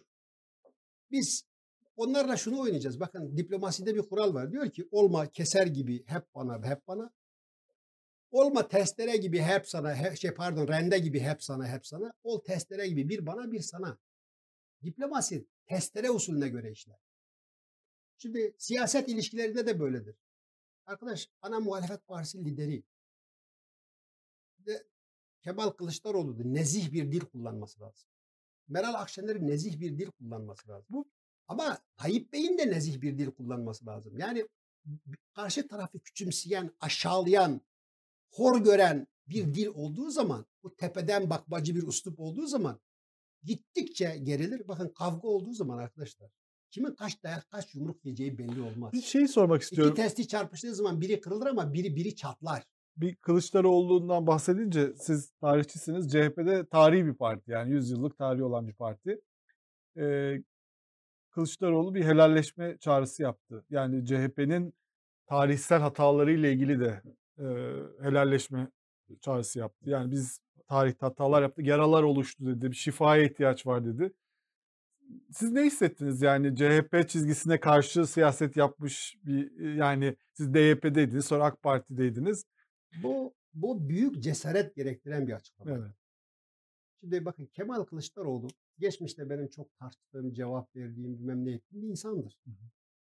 Fakat Kemal Kılıçdaroğlu bakın bir süreden beri en azından genel başkan olduğundan beri bakın laiklik üzerinden siyaset yapmıyor. Yapmıyor evet. Kemalizm üzerinden siyaset yapmıyor. yapmıyor. Başörtüsü, kılık kıyafet üzerinden siyaset yapmıyor. CHP de ayakları yere basan reel bir zemine indi. Şimdi bu, bu önemli bir şey bu. Ve hele hele eğer şimdi bakın Tayyip Bey'in Dersim meselesinde devlet adına özür dilemesi ne kadar saygı değerse ki e, onun sorumlusu Tayyip Bey değildi, onun sorumlusu CHP'ydi biliyorsunuz. Evet. Dersim'de insanları mağaralara doldurdular. Efendim fareleri, böcekleri zehirler gibi onları zehirlediler. Bundan dolayı Tayyip Bey kalktı, özür diledi ve bence bu büyük bir erdemdi. Şimdi bunun gibi çünkü niye? Çünkü Tayyip Bey başbakandı. Devlette devamlık vardır ve devlet adına böyle bir özür dilenmesi gerekiyorsa diledi. Bu doğru bir şeydi. Şimdi biz eğer bakın kırılan gönülleri bu şekilde tamir etmezsek bir yere varamayız. Şimdi Kemal Kılıçdaroğlu'nun CHP'de geçmişinde çok büyük hatalar yaptı. Bizim bakın ben şimdi bir kitap yazıyorum. Benim milli eğitim dönemini Milli Eğitim'de 3-5 nöbeti diye yazıyorum. Nasip olursa Hı. 2022'de çıkacak piyasaya. Milli Eğitim Bakanlığı hatıralarınız. Yani hatıra değil aslında. Yani böyle ben şu gün şunu yaptım öyle değil. Hı hı. Yani icraatlar, prensipler o gün biz neyle karşılaştık? Anladım. Evet. Şimdi bunu böyle belgeleriyle falan yazıyorum ve hacimli bir kitap olacak. Mesela ben orada gayrimüslimlerle, dezavantajlı gruplarla ilgili olarak bir öz eleştiri yapıyorum. Şimdi arkadaş, bu memleketteki gayrimüslimlere bir zulmetmiş mi? Soruyorum size. Evet. Bakın biz gayrimüslimlere zulmetmişiz. Bütün Cumhuriyet dönemi boyunca. Osmanlı döneminde çok daha rahattı bu insan.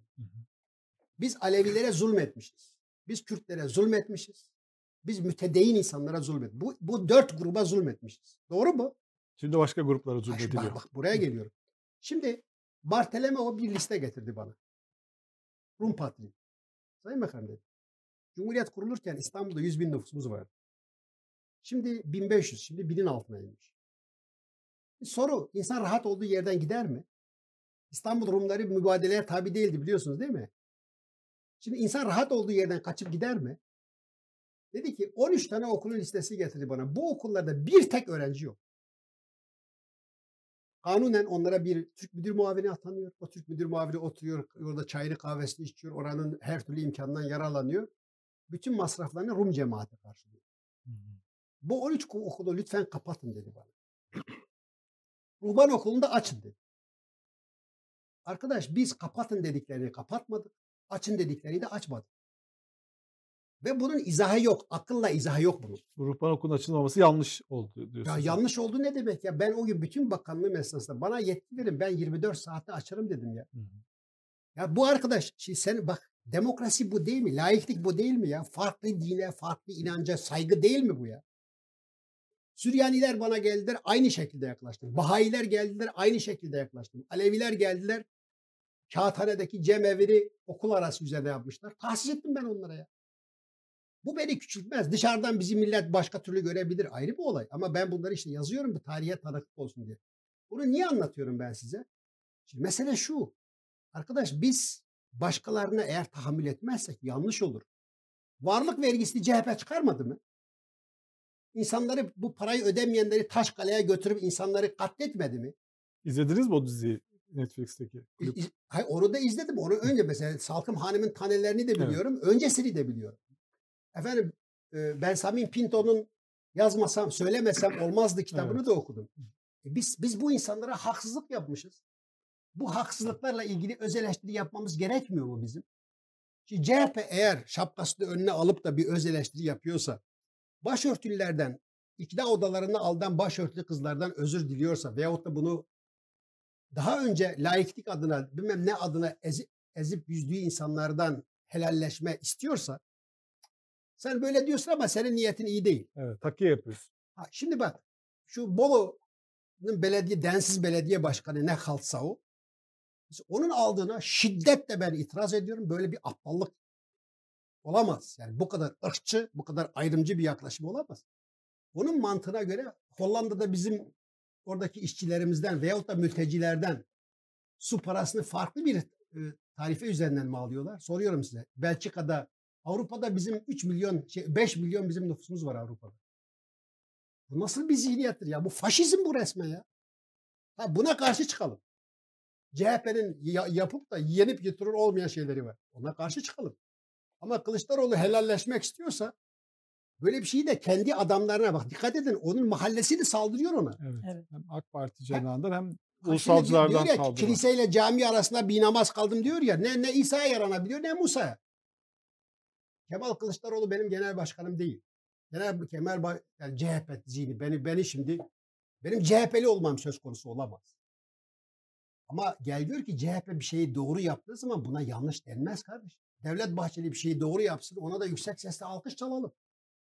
Meral Akşener güzel bir şey yapsın onu da alkışlayalım. Ama eğriye eğri doğruya doğru diyelim. Şimdi bu biz Kemal Kılıçdaroğlu'na tam kardeşim siz bir helalleşme açmak istiyorsunuz. Siyasi rekabet içerisinde rekabetimiz devam eder. Bizim sıkıntımız nedir biliyor musunuz? Biz biz siyasi rekabeti husumet zemininde yapıyoruz. Ya bizim bunlar siyasi partide bizim rakibimizdir, düşmanımız değil ya. Eğer siz rekabet rekabeti husumet üzerine bina ederseniz o memlekette hiçbir şey olmaz. Şimdi parti genel başkanlarının birbirine saç başa girdiği bir ülkede sen sokaktaki vatandaşa ya toleranslı olun, hoşgörülü olun, birbirinize tahammül edin. Efendim farklı farklılıklara tahammül edin.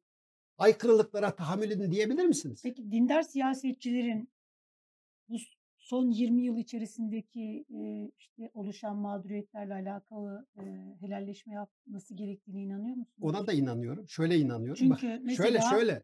ben yani ne demek istediğimi anlatmak isterim. Mesela e, evet AK Parti'nin iyi bir dönemi oldu. Bunu hiç kimse de inkar etmiyor. Ama AK Parti'nin ne kadar iyi bir dönemi olduysa siyah beyaz kadar şu anda da o kadar kötü ve kendi içerisinde mağduriyetler, zulme varacak hukuksuzlara sebebiyet verdiği de o- ortada. Yani işte ülkenin ekonomisi de ortada, hukuk da ortada. Yani hangi alana el atılsa elde kalıyor, dökülüyor. Şimdi mesela bu ülkenin aydınları, siz işte Ali Suavi kitabını yazdınız. Yani bu herhalde bütün gazetecilerin, bütün aydınların e, örnek alması gereken bir isim. Eee hakeza işte mesela e, bu ülkedeki dini kanaat önderleri, eee, fıkıh mesela Hayrettin Karaman, eee, bu çağın İmam-ı Azamı da olabilirdi ama o başka bir şey olmayı tercih etti gibi gibi. Şimdi eee, bu ülkenin aydınları, gazetecileri cezaevine haksız yere yıllarca cezaevinde yattılar. Ama bütün bunlar olurken eee, siz de AK Parti'nin kurucu isimlerinden birisiniz. Çoğu da artık AK Parti'nin içerisinde değil. Fakat bu ülkede siyaset yapmış isimler. Eee, ve bugün aktif işte parti kuran liderleri de ben bunun içerisine koyuyorum. KYK mağduriyeti oluştu. Bu ülkede 900 küsür şirketin şirkete haksız yere kayyum atandı. El konuldu şirketlerine. Eee, iş adamları mağdur edildi. Yurt dışına çıkan iş adamları var. Yani bunların hepsini teker teker saymaya eee, gerek yok. Eee, yani gerek yok dediğim tabii ki sayılmalı. Hepsi şey kıymetli ama ben örnek e, oluşsun diye söylüyorum. Eee, bütün bunlar oluşurken sessiz kalınan eee, işkence işte hani Hı hı. ya o kadar çok başlık var ki bunlarla alakalı olarak eee, kendisini dindar tanımlayan siyasetçilerin aktif olsun ya da olmasın bir helalleşme başlatması gerekmez mi? Bunu nasıl yorumluyorsunuz? Ben bunu mesela Ahmet Davutoğlu'na sordum, Temel Bey'e sordum. Yani helalleşme dediğimiz şey birebir e, bunların sorumlusu anlamına gelmiyor. Yani Tamam. bunları yapan ama e, en azından hani bir ses çıkmadığı Şimdi için. bu bir kere şunu söyleyeyim. Biz AK Parti kurarken biz ötekiydik. Evet. Biz ötekileştirilmiştik. Hı hı. bizi asker ötekileştirmişti. Hı hı. Bizi medya ötekileştirmişti. Bizi yargı ötekileştirmişti. Evet. Askerin ve güçlerin paralelinde e, faaliyet gösteren TÜSİAD gibi STK'lar bizi ötekileştirmişti. Yani biz mağdur ve mazlumduk. Doğru mu? Evet. Fakat Siz, sizi mağdur eden, mazlum eden bütün kesimleri şö- şöyle mağdur. şöyle diyeyim. Şimdi bakın İslami prensip şudur. Mağlupken zelil olmamak, Evet. galipken zalim olmamak esastır. Evet. Mağlupken mesela ben şunu söyleyeyim. Siz benim Milli Eğitim Bakanlığımı, Kültür Bakanlığı, Genel Başkan Yardımcımı izleyen gazetecilersiniz. Ben Allah'ıma bin kere hamd ediyorum. Hiç kimseye karşı boynumu eğmedim. Hiçbir lafın altında kalmadım.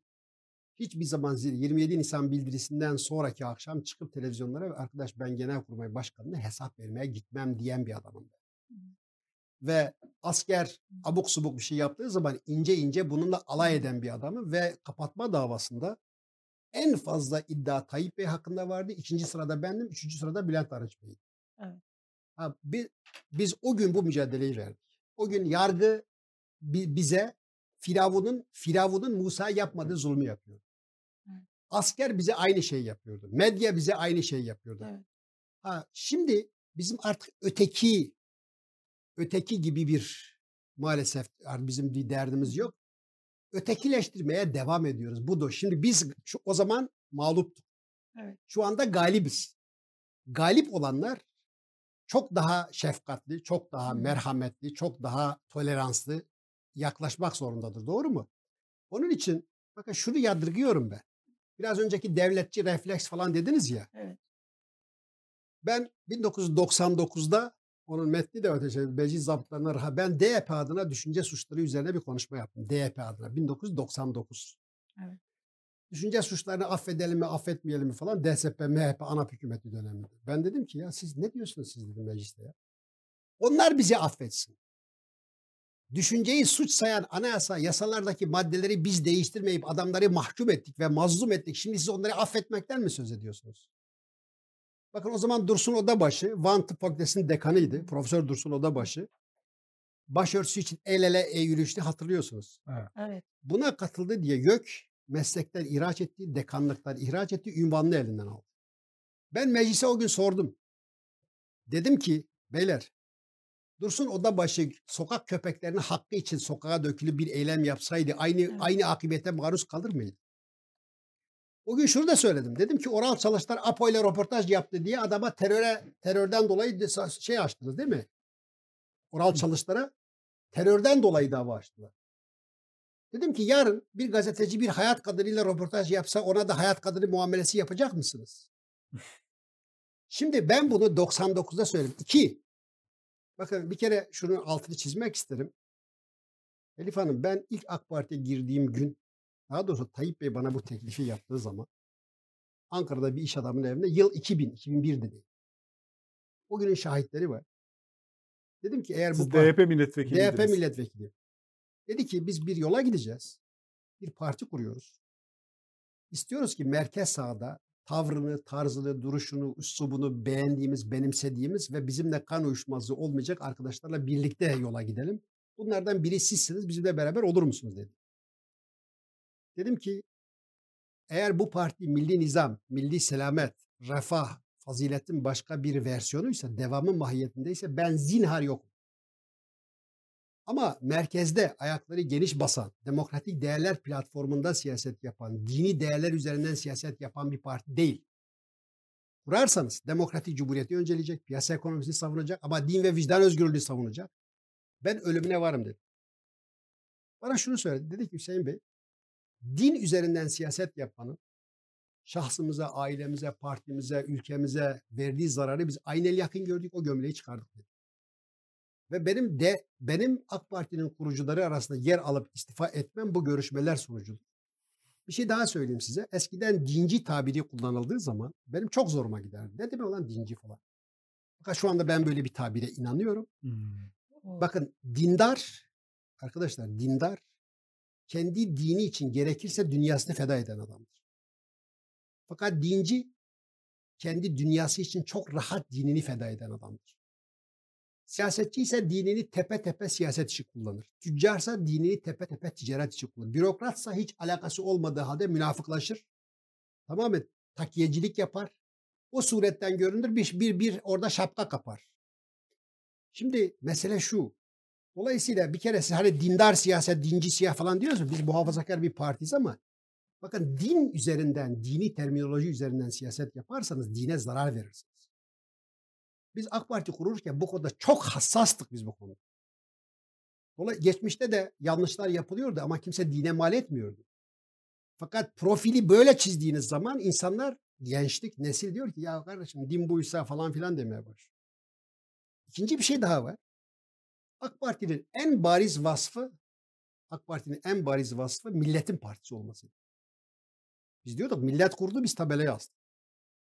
Şimdi parti devletleşirse devlet de partileşirse orada vahim bir durum var demek.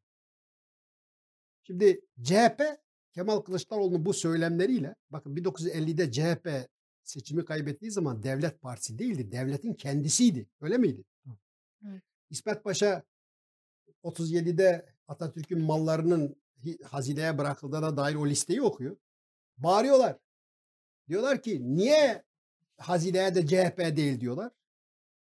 CHP ile devlet farklı mı diyor şey İsmet Paşa. CHP demek devlet demek. Şimdi o CHP şu anda arkadaş biz yanlış yaptık. Devlet partisi olmak gibi bir görüntüden kurtulmaya çalışırken sivilleşiyor. Hayır, şimdi oradan kurtulmaya çalışırken AK Parti'nin milletin partisi olmaya devam etmesi lazım. Yani eskiden valiler fiili il başkanıydı biliyorsunuz. Şey, evet. özür dilerim, resmen il başkanıydı. Evet. Şimdi şu anda eğer valiler şu anda fiili il başkanı görünümündeyse bu, bu kötü bir şey bu. Dolayısıyla hani siz öyle bir hele... ümit görüyor musunuz öyle kurtulmak gibi bir ümit? Yani çok çünkü artık e, çıkmayan camda her zaman ümit vardır Yıldıraycığım. Yani insanlar her insanlar ümit var olmak istiyor. Evet. Yani insanlar ger- olması yani çünkü gerekiyor. fikri olarak da o bir savrulma var. Ya Sadece bir şey. Ben yani, yani onun bir kere bakın Celal Bayar 50'de seçimi kazandığı zaman biliyorsunuz. Celal Bayar ki Kemalizmle özdeşleşen bir adamdır. Atatürk seni sevmek milli ibadettir diyen bir adamdır. Ve Celal Bayar 50 seçimini kazanan milletin birçoğunun zannettiği gibi Menderes değil Celal Bayar'dır. Hı. Celal Bayar dedi ki ben Cumhurbaşkanı olacağım ama dedi ben partili Cumhurbaşkanı olmayacağım. Ha partiden çok uzak durdu mu ayrı bir olay. Ama Menderes genel başkan oldu. Menderes başbakan oldu. O da Cumhurbaşkanı oldu. Şimdi bir kere bu partili cumhurbaşkanı işine girdiğiniz zaman şimdi tabii cumhurbaşkanı partili olunca e vali de partili olur ne olacak ki? Tabii. Hani vali cumhurbaşkanının ildeki temsilcisidir. Temsilcisi, Şimdi bu bizi başka bir yere doğru götürdü. Yani aslında bu 50 artı 1 MHP'nin Tayyip Bey'e bir tuzağıydı bana kalırsa. Hmm. Yani 50 artı 1 meselesi. Ya kardeşim sen %34 alıyorsun. Cumhurbaşkanı da rahatsız olduğunu söyledi. Tayyip Bey şimdi çok hani siyasi dehası böyle hani bu tür şeylerde çok zeki birisidir. Buradaki tehlikeyi görmedi mi? El, yani Elif Hanım, pişman oldu. Elif Hanım bakın şu şeyi karıştırmayın. Şimdi Tayyip Bey'in e, çok iyi bir siyasetçi olduğu e, herkesin bildiği bir şeydir. Ama e, Tayyip Bey İsmet sıfatına sahip falan değil. Yani haşa peygamber öngörüsüne sahip olan bir adam falan değil. Yani bunu bir niye şey diyorsun ki neticede bir, sizin hayatınız artılarınızla eksilerinizin toplamıdır. Neticede Tayyip Bey'in hayatında artılar var. Bu lider meselesinde de mesela bir ara hatırlarsanız bu Akif Bey ile Ahmet Taş getiren şimdi ikisi de sizin yazarınızdır. CNN'de program yapıyorlardı. Bana 2015'ten sonra lider lider lider falan dedi. Ya dedim ki biz parti kurarken liderliği eşitler arasında birinci diye tanımlamıştık.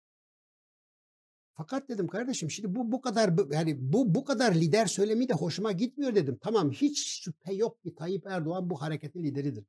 Abdullah Gül Bey Cumhurbaşkanı da olsa başka bir başka konumda da olsa bu bu hareketin lideri Sayın Recep Tayyip Erdoğan'dır. Hiç bu da şüphe yok. Ancak şunu unutmayın.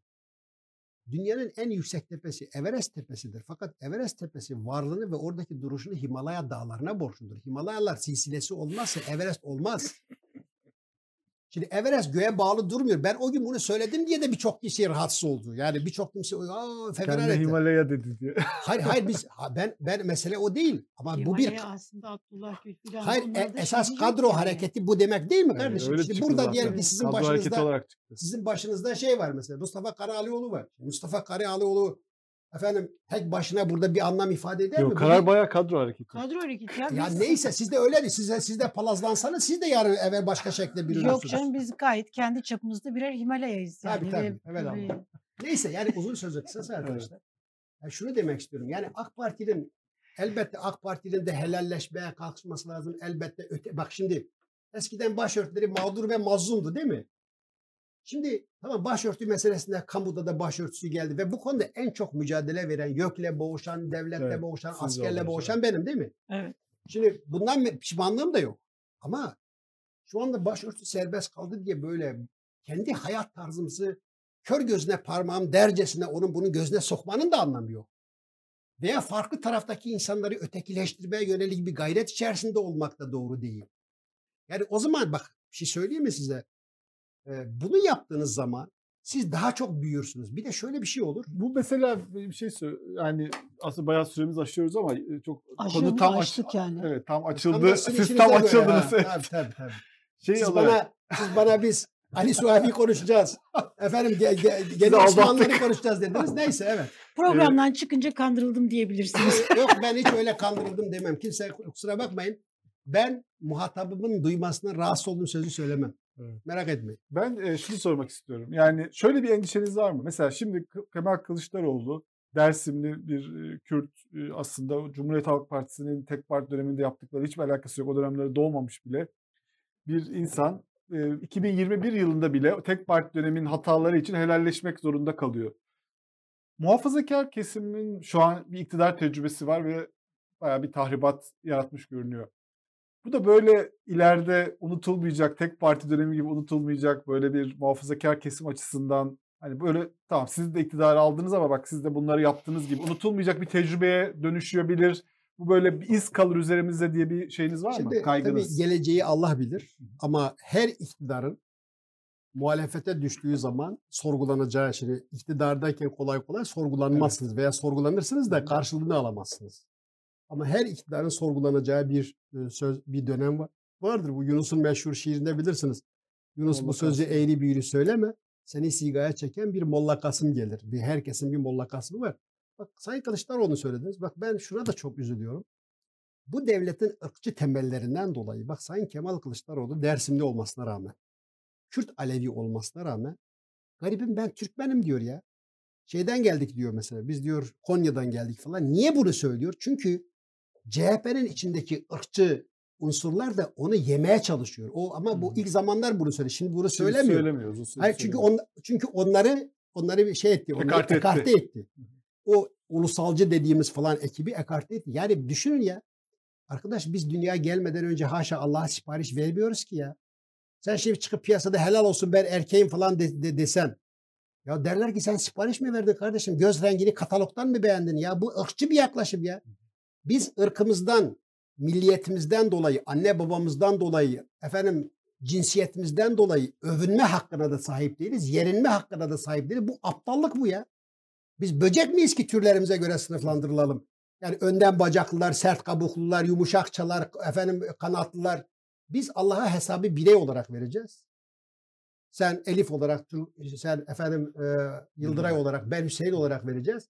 Allah'ın yanında da fert esastır. Biz bireyi esas alıyoruz ya. Elbette hepimizin bir ailesi var, daha büyük bir kavmi var, kabilesi var.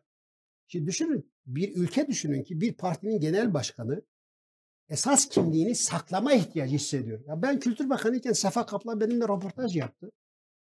Bu kültürel meseleleri konuştum. Ben ona bir Türkiye tablosu çizmeye çalıştım. Kendimden örnek verdim.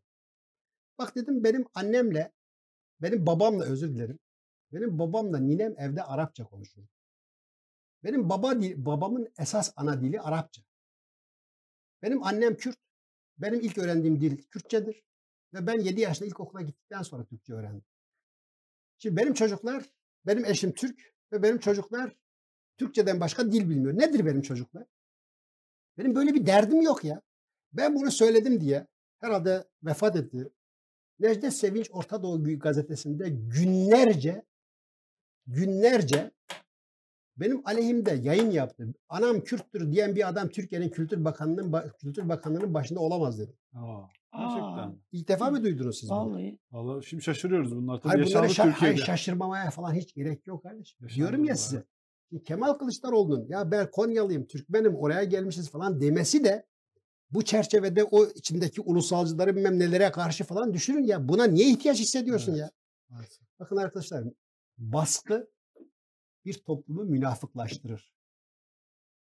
Sultan Abdülhamit dönemine karşı çıkan İslamcı aydınlar Sultan Abdülhamid'e sen münafık bir toplum oluşturdun diye kızıyor. Mehmet Akif de bunun için kızıyor. Bediüzzaman Said Nursi de bunun için. Elmalı Hamdi Yazır da bunun için. Efendim Babanzade Ahmet Naim Efendi de, Filibeli Ahmet Hilmi de, İzmirli İsmail Hakkı da, Ferit Kam da. Say sayabildiğin kadar. Sen bu toplumu münafıklaştırdın diyor.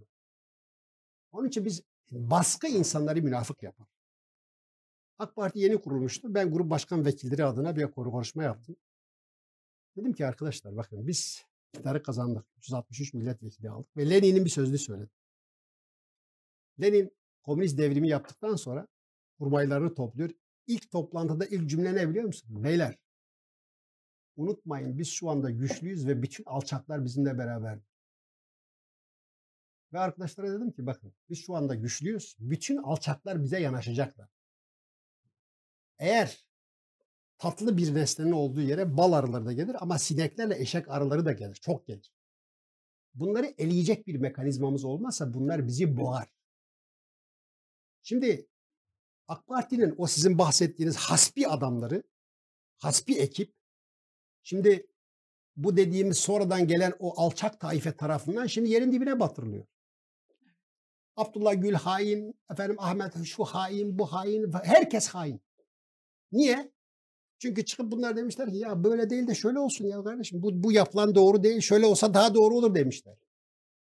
Bu sefer şimdi hiyaneti kendi içimizde bile AK Parti'nin kendi içinde bile bu hıyanet mekanizması işlettiğiniz zaman e, diğer partilere hain demek, sesini yükseltene terörist demek, sesini yükseltene anarşist demek, dış güçlere falan filan demek çok daha kolaylaşır.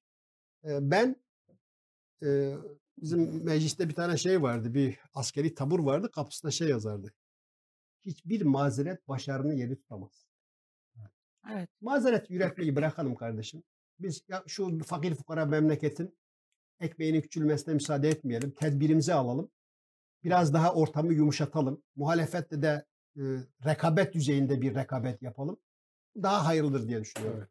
Ha bunu geçmişte yapmayanlar tekrar oraya getireyim. Kitapla kapatalım. Hayır, artık. şöyle arkadaş siz yasakladınız mı, bastırdınız mı, engellediniz mi o karşınıza büyük çığ olarak geri dönüyor. Evet. Aslında Ali Suavi dönemi e, kitabını siz 1994 yılında yazdınız. Evet. Şimdi ama bu kitap kalınlaşmış durumda. Bende Evet. bunun ilk baskısı var. Bayağı bir şey eklemeler olmuş. Zaten Tabii, ön sözde anlatıyorsunuz neler olduğunu. Yeni belgelere Onun ulaşmışsınız. güzel tarafı da bu arada bu arada Tayyip Bey'e de buradan teşekkür edelim. Bak şimdi güzel tarafı şu. Cağaloğlu'nda çok da sağlıklı olmayan merhum Özal tarafından Şöyle, tahsis, evet. tahsis edilen bir arşiv vardı. Osmanlı Başbakanlık arşivi. arşivi. Osmanlı arşivi başbakan. Evet.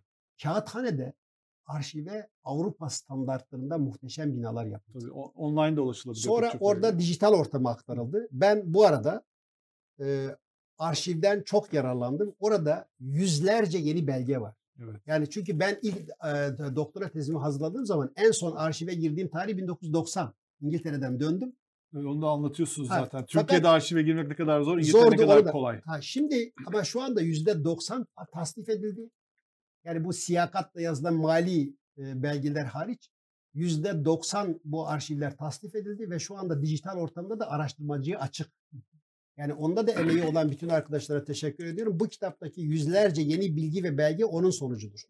Bir de Ali Suavi'nin herhalde bugün için e, en önemli özel şey hatırlanmasının anlamlı olacağı şeylerden biri de yani işte Şehzadebaşı Camii kürsüsünden de muhalefet edebilen bir isimden bahsediyoruz Ali- değil mi? Ali Hem de nasıl sert ifadelerle. Ali, Ali Suavi yazar, gazeteci. Ali Suavi vaiz, Ali Suavi medrese hocası, Ali Suavi Galatasaray Lisesi'nin müdürü Evet.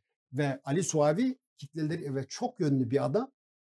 Ee, ve Bedel de ödemiş burada. ve, ve bu konuda bedel ödemiş e, olan hayatını kaybetmiş olan kaybeden. birisi. En güzel tarafı şu. Mesela Ali Suavi'nin o dönem için çok enteresan fikirleri var. Mesela diyor ki kardeşim İslam'da hilafet diye bir müessese yoktur diyor.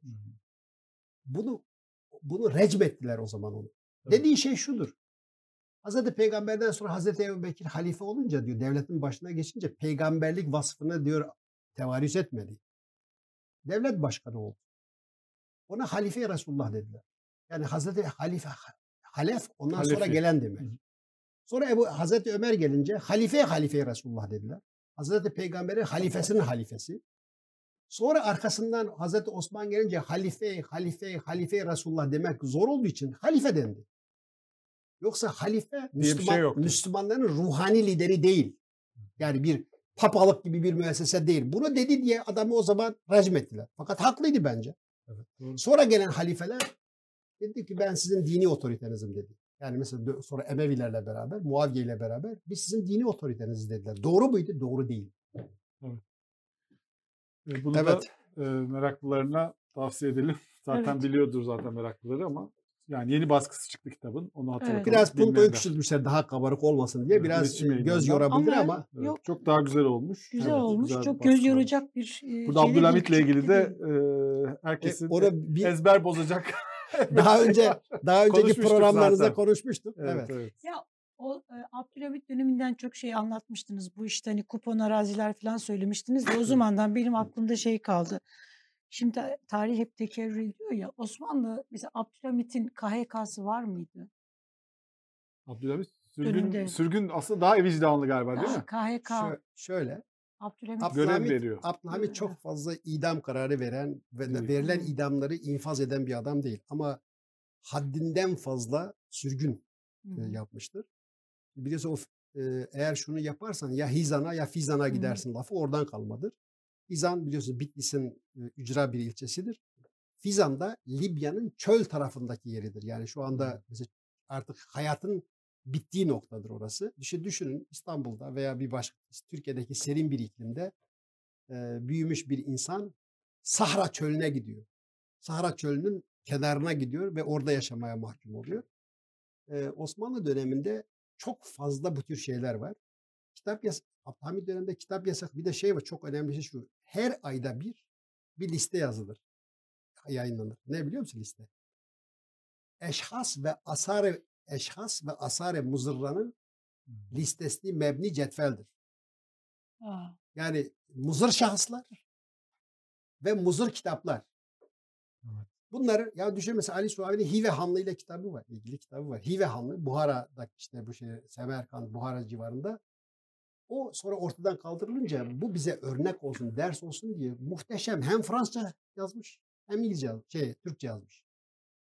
Le, Le Hiva diye şeyi var. Fransızcası ve Osmanlıcası var. Türkiye girişi yasak bunun. İçindeki bilgiler yasak olduğu için değil. Ali Suavi'nin adına yasak. Ama ne zaman ki Ali Suavi Türkiye dönmeye karar verdi her şey serbest oldu. Abdülhamid'in kitapçı başçısı oldu. Sonra Galatasaray Lisesi'nin müdürü oldu. Abdülhamid zamanında oldu.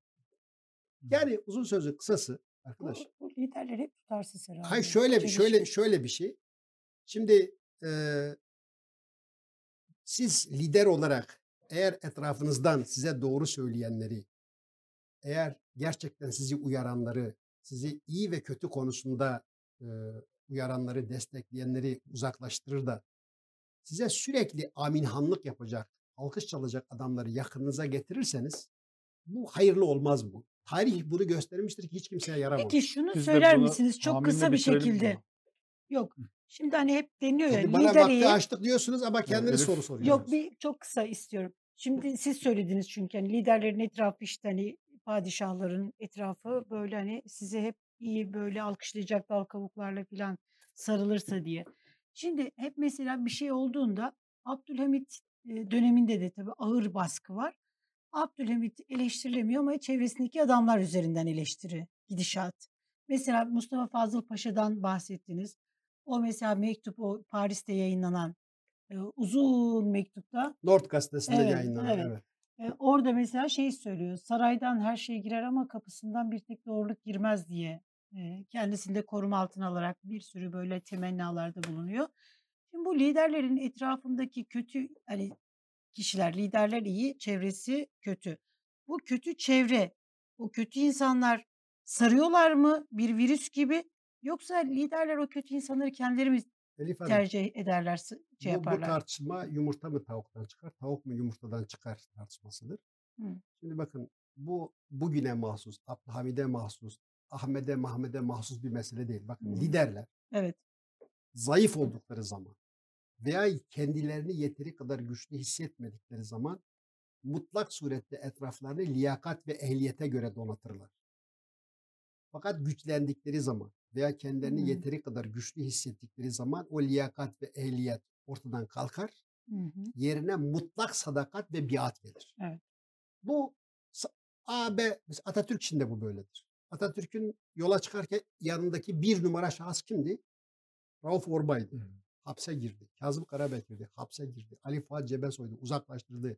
Refet Bele'ydi. Ali İhsan Sabis Paşa'ydı. Ya Hepsi Çerkez et- ajan takıldı. Çerkez Etem'di. tabii. Yanında iki kişi kaldı. İsmet Paşa Çatal'ın iki ayağından biri. Fevzi Paşa da Allah selamet versin. Fevzi Paşa tarihin gelmiş görmüş olduğu en saftirik adamdı. Evet. 1920 ile 44 arasında Genelkurmay Başkanı'dır. Bütün zokaları yutarak orada oturmuştur. Fevzi, Fevzi Paşa ile ilgili daha ileri bir şey söylemek istedim. Nitekim öldüğünde de biliyorsun İsmet Paşa, bak İsmet Paşa'nın mezarı Anıtkabir'dedir. Fevzi Paşa'nın mezarı e, şeyde efendim Eyüp'te e, şu anda köpek eniklerinin falan yuvası halindedir. Dolayısıyla şimdi güçlüyken farklıdır, Zayıf. zayıfken farklıdır. Ha şimdi benim şeyim şu. Abdülhamit işte iyiydi ama etrafı şu. Kardeşim iyi adam etrafına kötüleri toplamaması lazım. Netice itibariyle şimdi kötüler sizi kötüye yönlendirirler. Daha da kötü hale getirirler sizi. Dolayısıyla e, tarih şunu göstermişti. Tekrar altını çiziyorum. Güçlü insanlarla birlikte çalışmanın sıkıntısı var. Mesela biz ilk yola çıktığımızda Emin Emin Pazarcı Akşam Gazetesi'nin Ankara temsilcisiydi. Ben Abdullah Gül, Abdülatif Şener Bey'le beraber akşamı ziyarete gittik. Daha parti kurulmamış. Dedi ki Tayyip Bey'in yasağı var. Hasan Celal Güzel'in Anayasa Mahkemesi'ndeki davası aleyhte sonuçlanabilir. Peki nasıl dedi Tayyip Bey olmasa nasıl yürüyeceksiniz? Ben dedim ki AK Parti'de genel başkan olacak en az 10 yani bizim hareketimiz içerisinde o zaman AK Parti yok. En az 10 tane genel başkan olacak adam var dedim.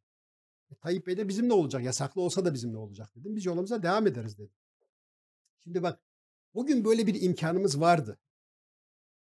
Şimdi ama o gün hakikaten böyle bir kadro vardı. Deve dişi gibi bir insanlardan oluşan bir yani Himalayalar diyebileceğimiz insanlar vardı. Doğru muydu? Doğru. Mesela. Peki. Evet. Çok teşekkür Ben ediyorum. teşekkür Teşekkürler. ederim. Çok sağ olun. Ayağınıza sağlık. Sağlık. Eyvallah. Ee, geldiniz programımıza. Yakın zamanda yine görmek Tabii isteriz. sen yine habire beni manipüle etmeye çalıştın ama canın sağ Biraz oldunuz ama sanki. Hayır bu benim benim söylediğim ya ben işin esprisi bir tarafa e, tekrar söylüyorum. Bunlar söylenmesi gereken Tabii, şeyler. tabii. Ben bunları Yani söylemek artık. istemediğim zaman yani siz 50 tane takla Ben da atsanız şey söylemem. Seyircilerimiz Yo. bunlardan bile tatmin olmuyor. Daha da Evet. fazla Evet. ilerisini istiyor. Yani, Yani Hüseyin ben bunları söylemek istemediğim zaman siz ne yaparsanız yapın bunları- yani Evet. Çünkü yani öyle bir dönemde geçiyoruz ki yani tarih konuşmak bile bazen lüks kaçabiliyor. Ama siz çok güzel bağladınız ikisini de E, birbirine. ama bu dün dünle olanla bugün olan arasında fark yok ki. Evet. evet. Evet. Çok teşekkür Çok ederim. teşekkür Çok sağ olun. iyi Sağ ki olun. geldiniz. Ayağınıza sağlık. Eyvallah. Ee, harika bir yayın oldu demiş bir izleyicimiz. Bence de harika bir yayın oldu. İlk defa bu kadar Uzattık, süre uzattık. rekor Evet, kırdık. ya rekor kırdık. Ne kadar süre oldu? Dolardan daha fazla rekor kırdık kendi şeyimizde. Sen Evet. dolara takılmışsın. Dolara takıldım. dolar ne kadar oldu? Bir bakayım bir saniye. Belki onunla alakalı son Güzel. dakika bir Yani yorum çünkü, yaparsınız. e, yok artık. Çok yükselmedi herhalde. O Duyardık herhalde. Aynı 12 68. orada kaldı. Evet. 12 orada Hmm, kaldı. Neyse inşallah daha da artmaz. İnşallah. İnşallah. Evet, bizden bu haftalık e, bu kadar. Haftanın son yayını yaptık. Birazdan Yıldıray Uğur ve e, e, Akif. Beki sizlerle beraber Reşit Paşa yokuşunda olacaklar. Haftaya görüşünceye kadar kendinize iyi bakın.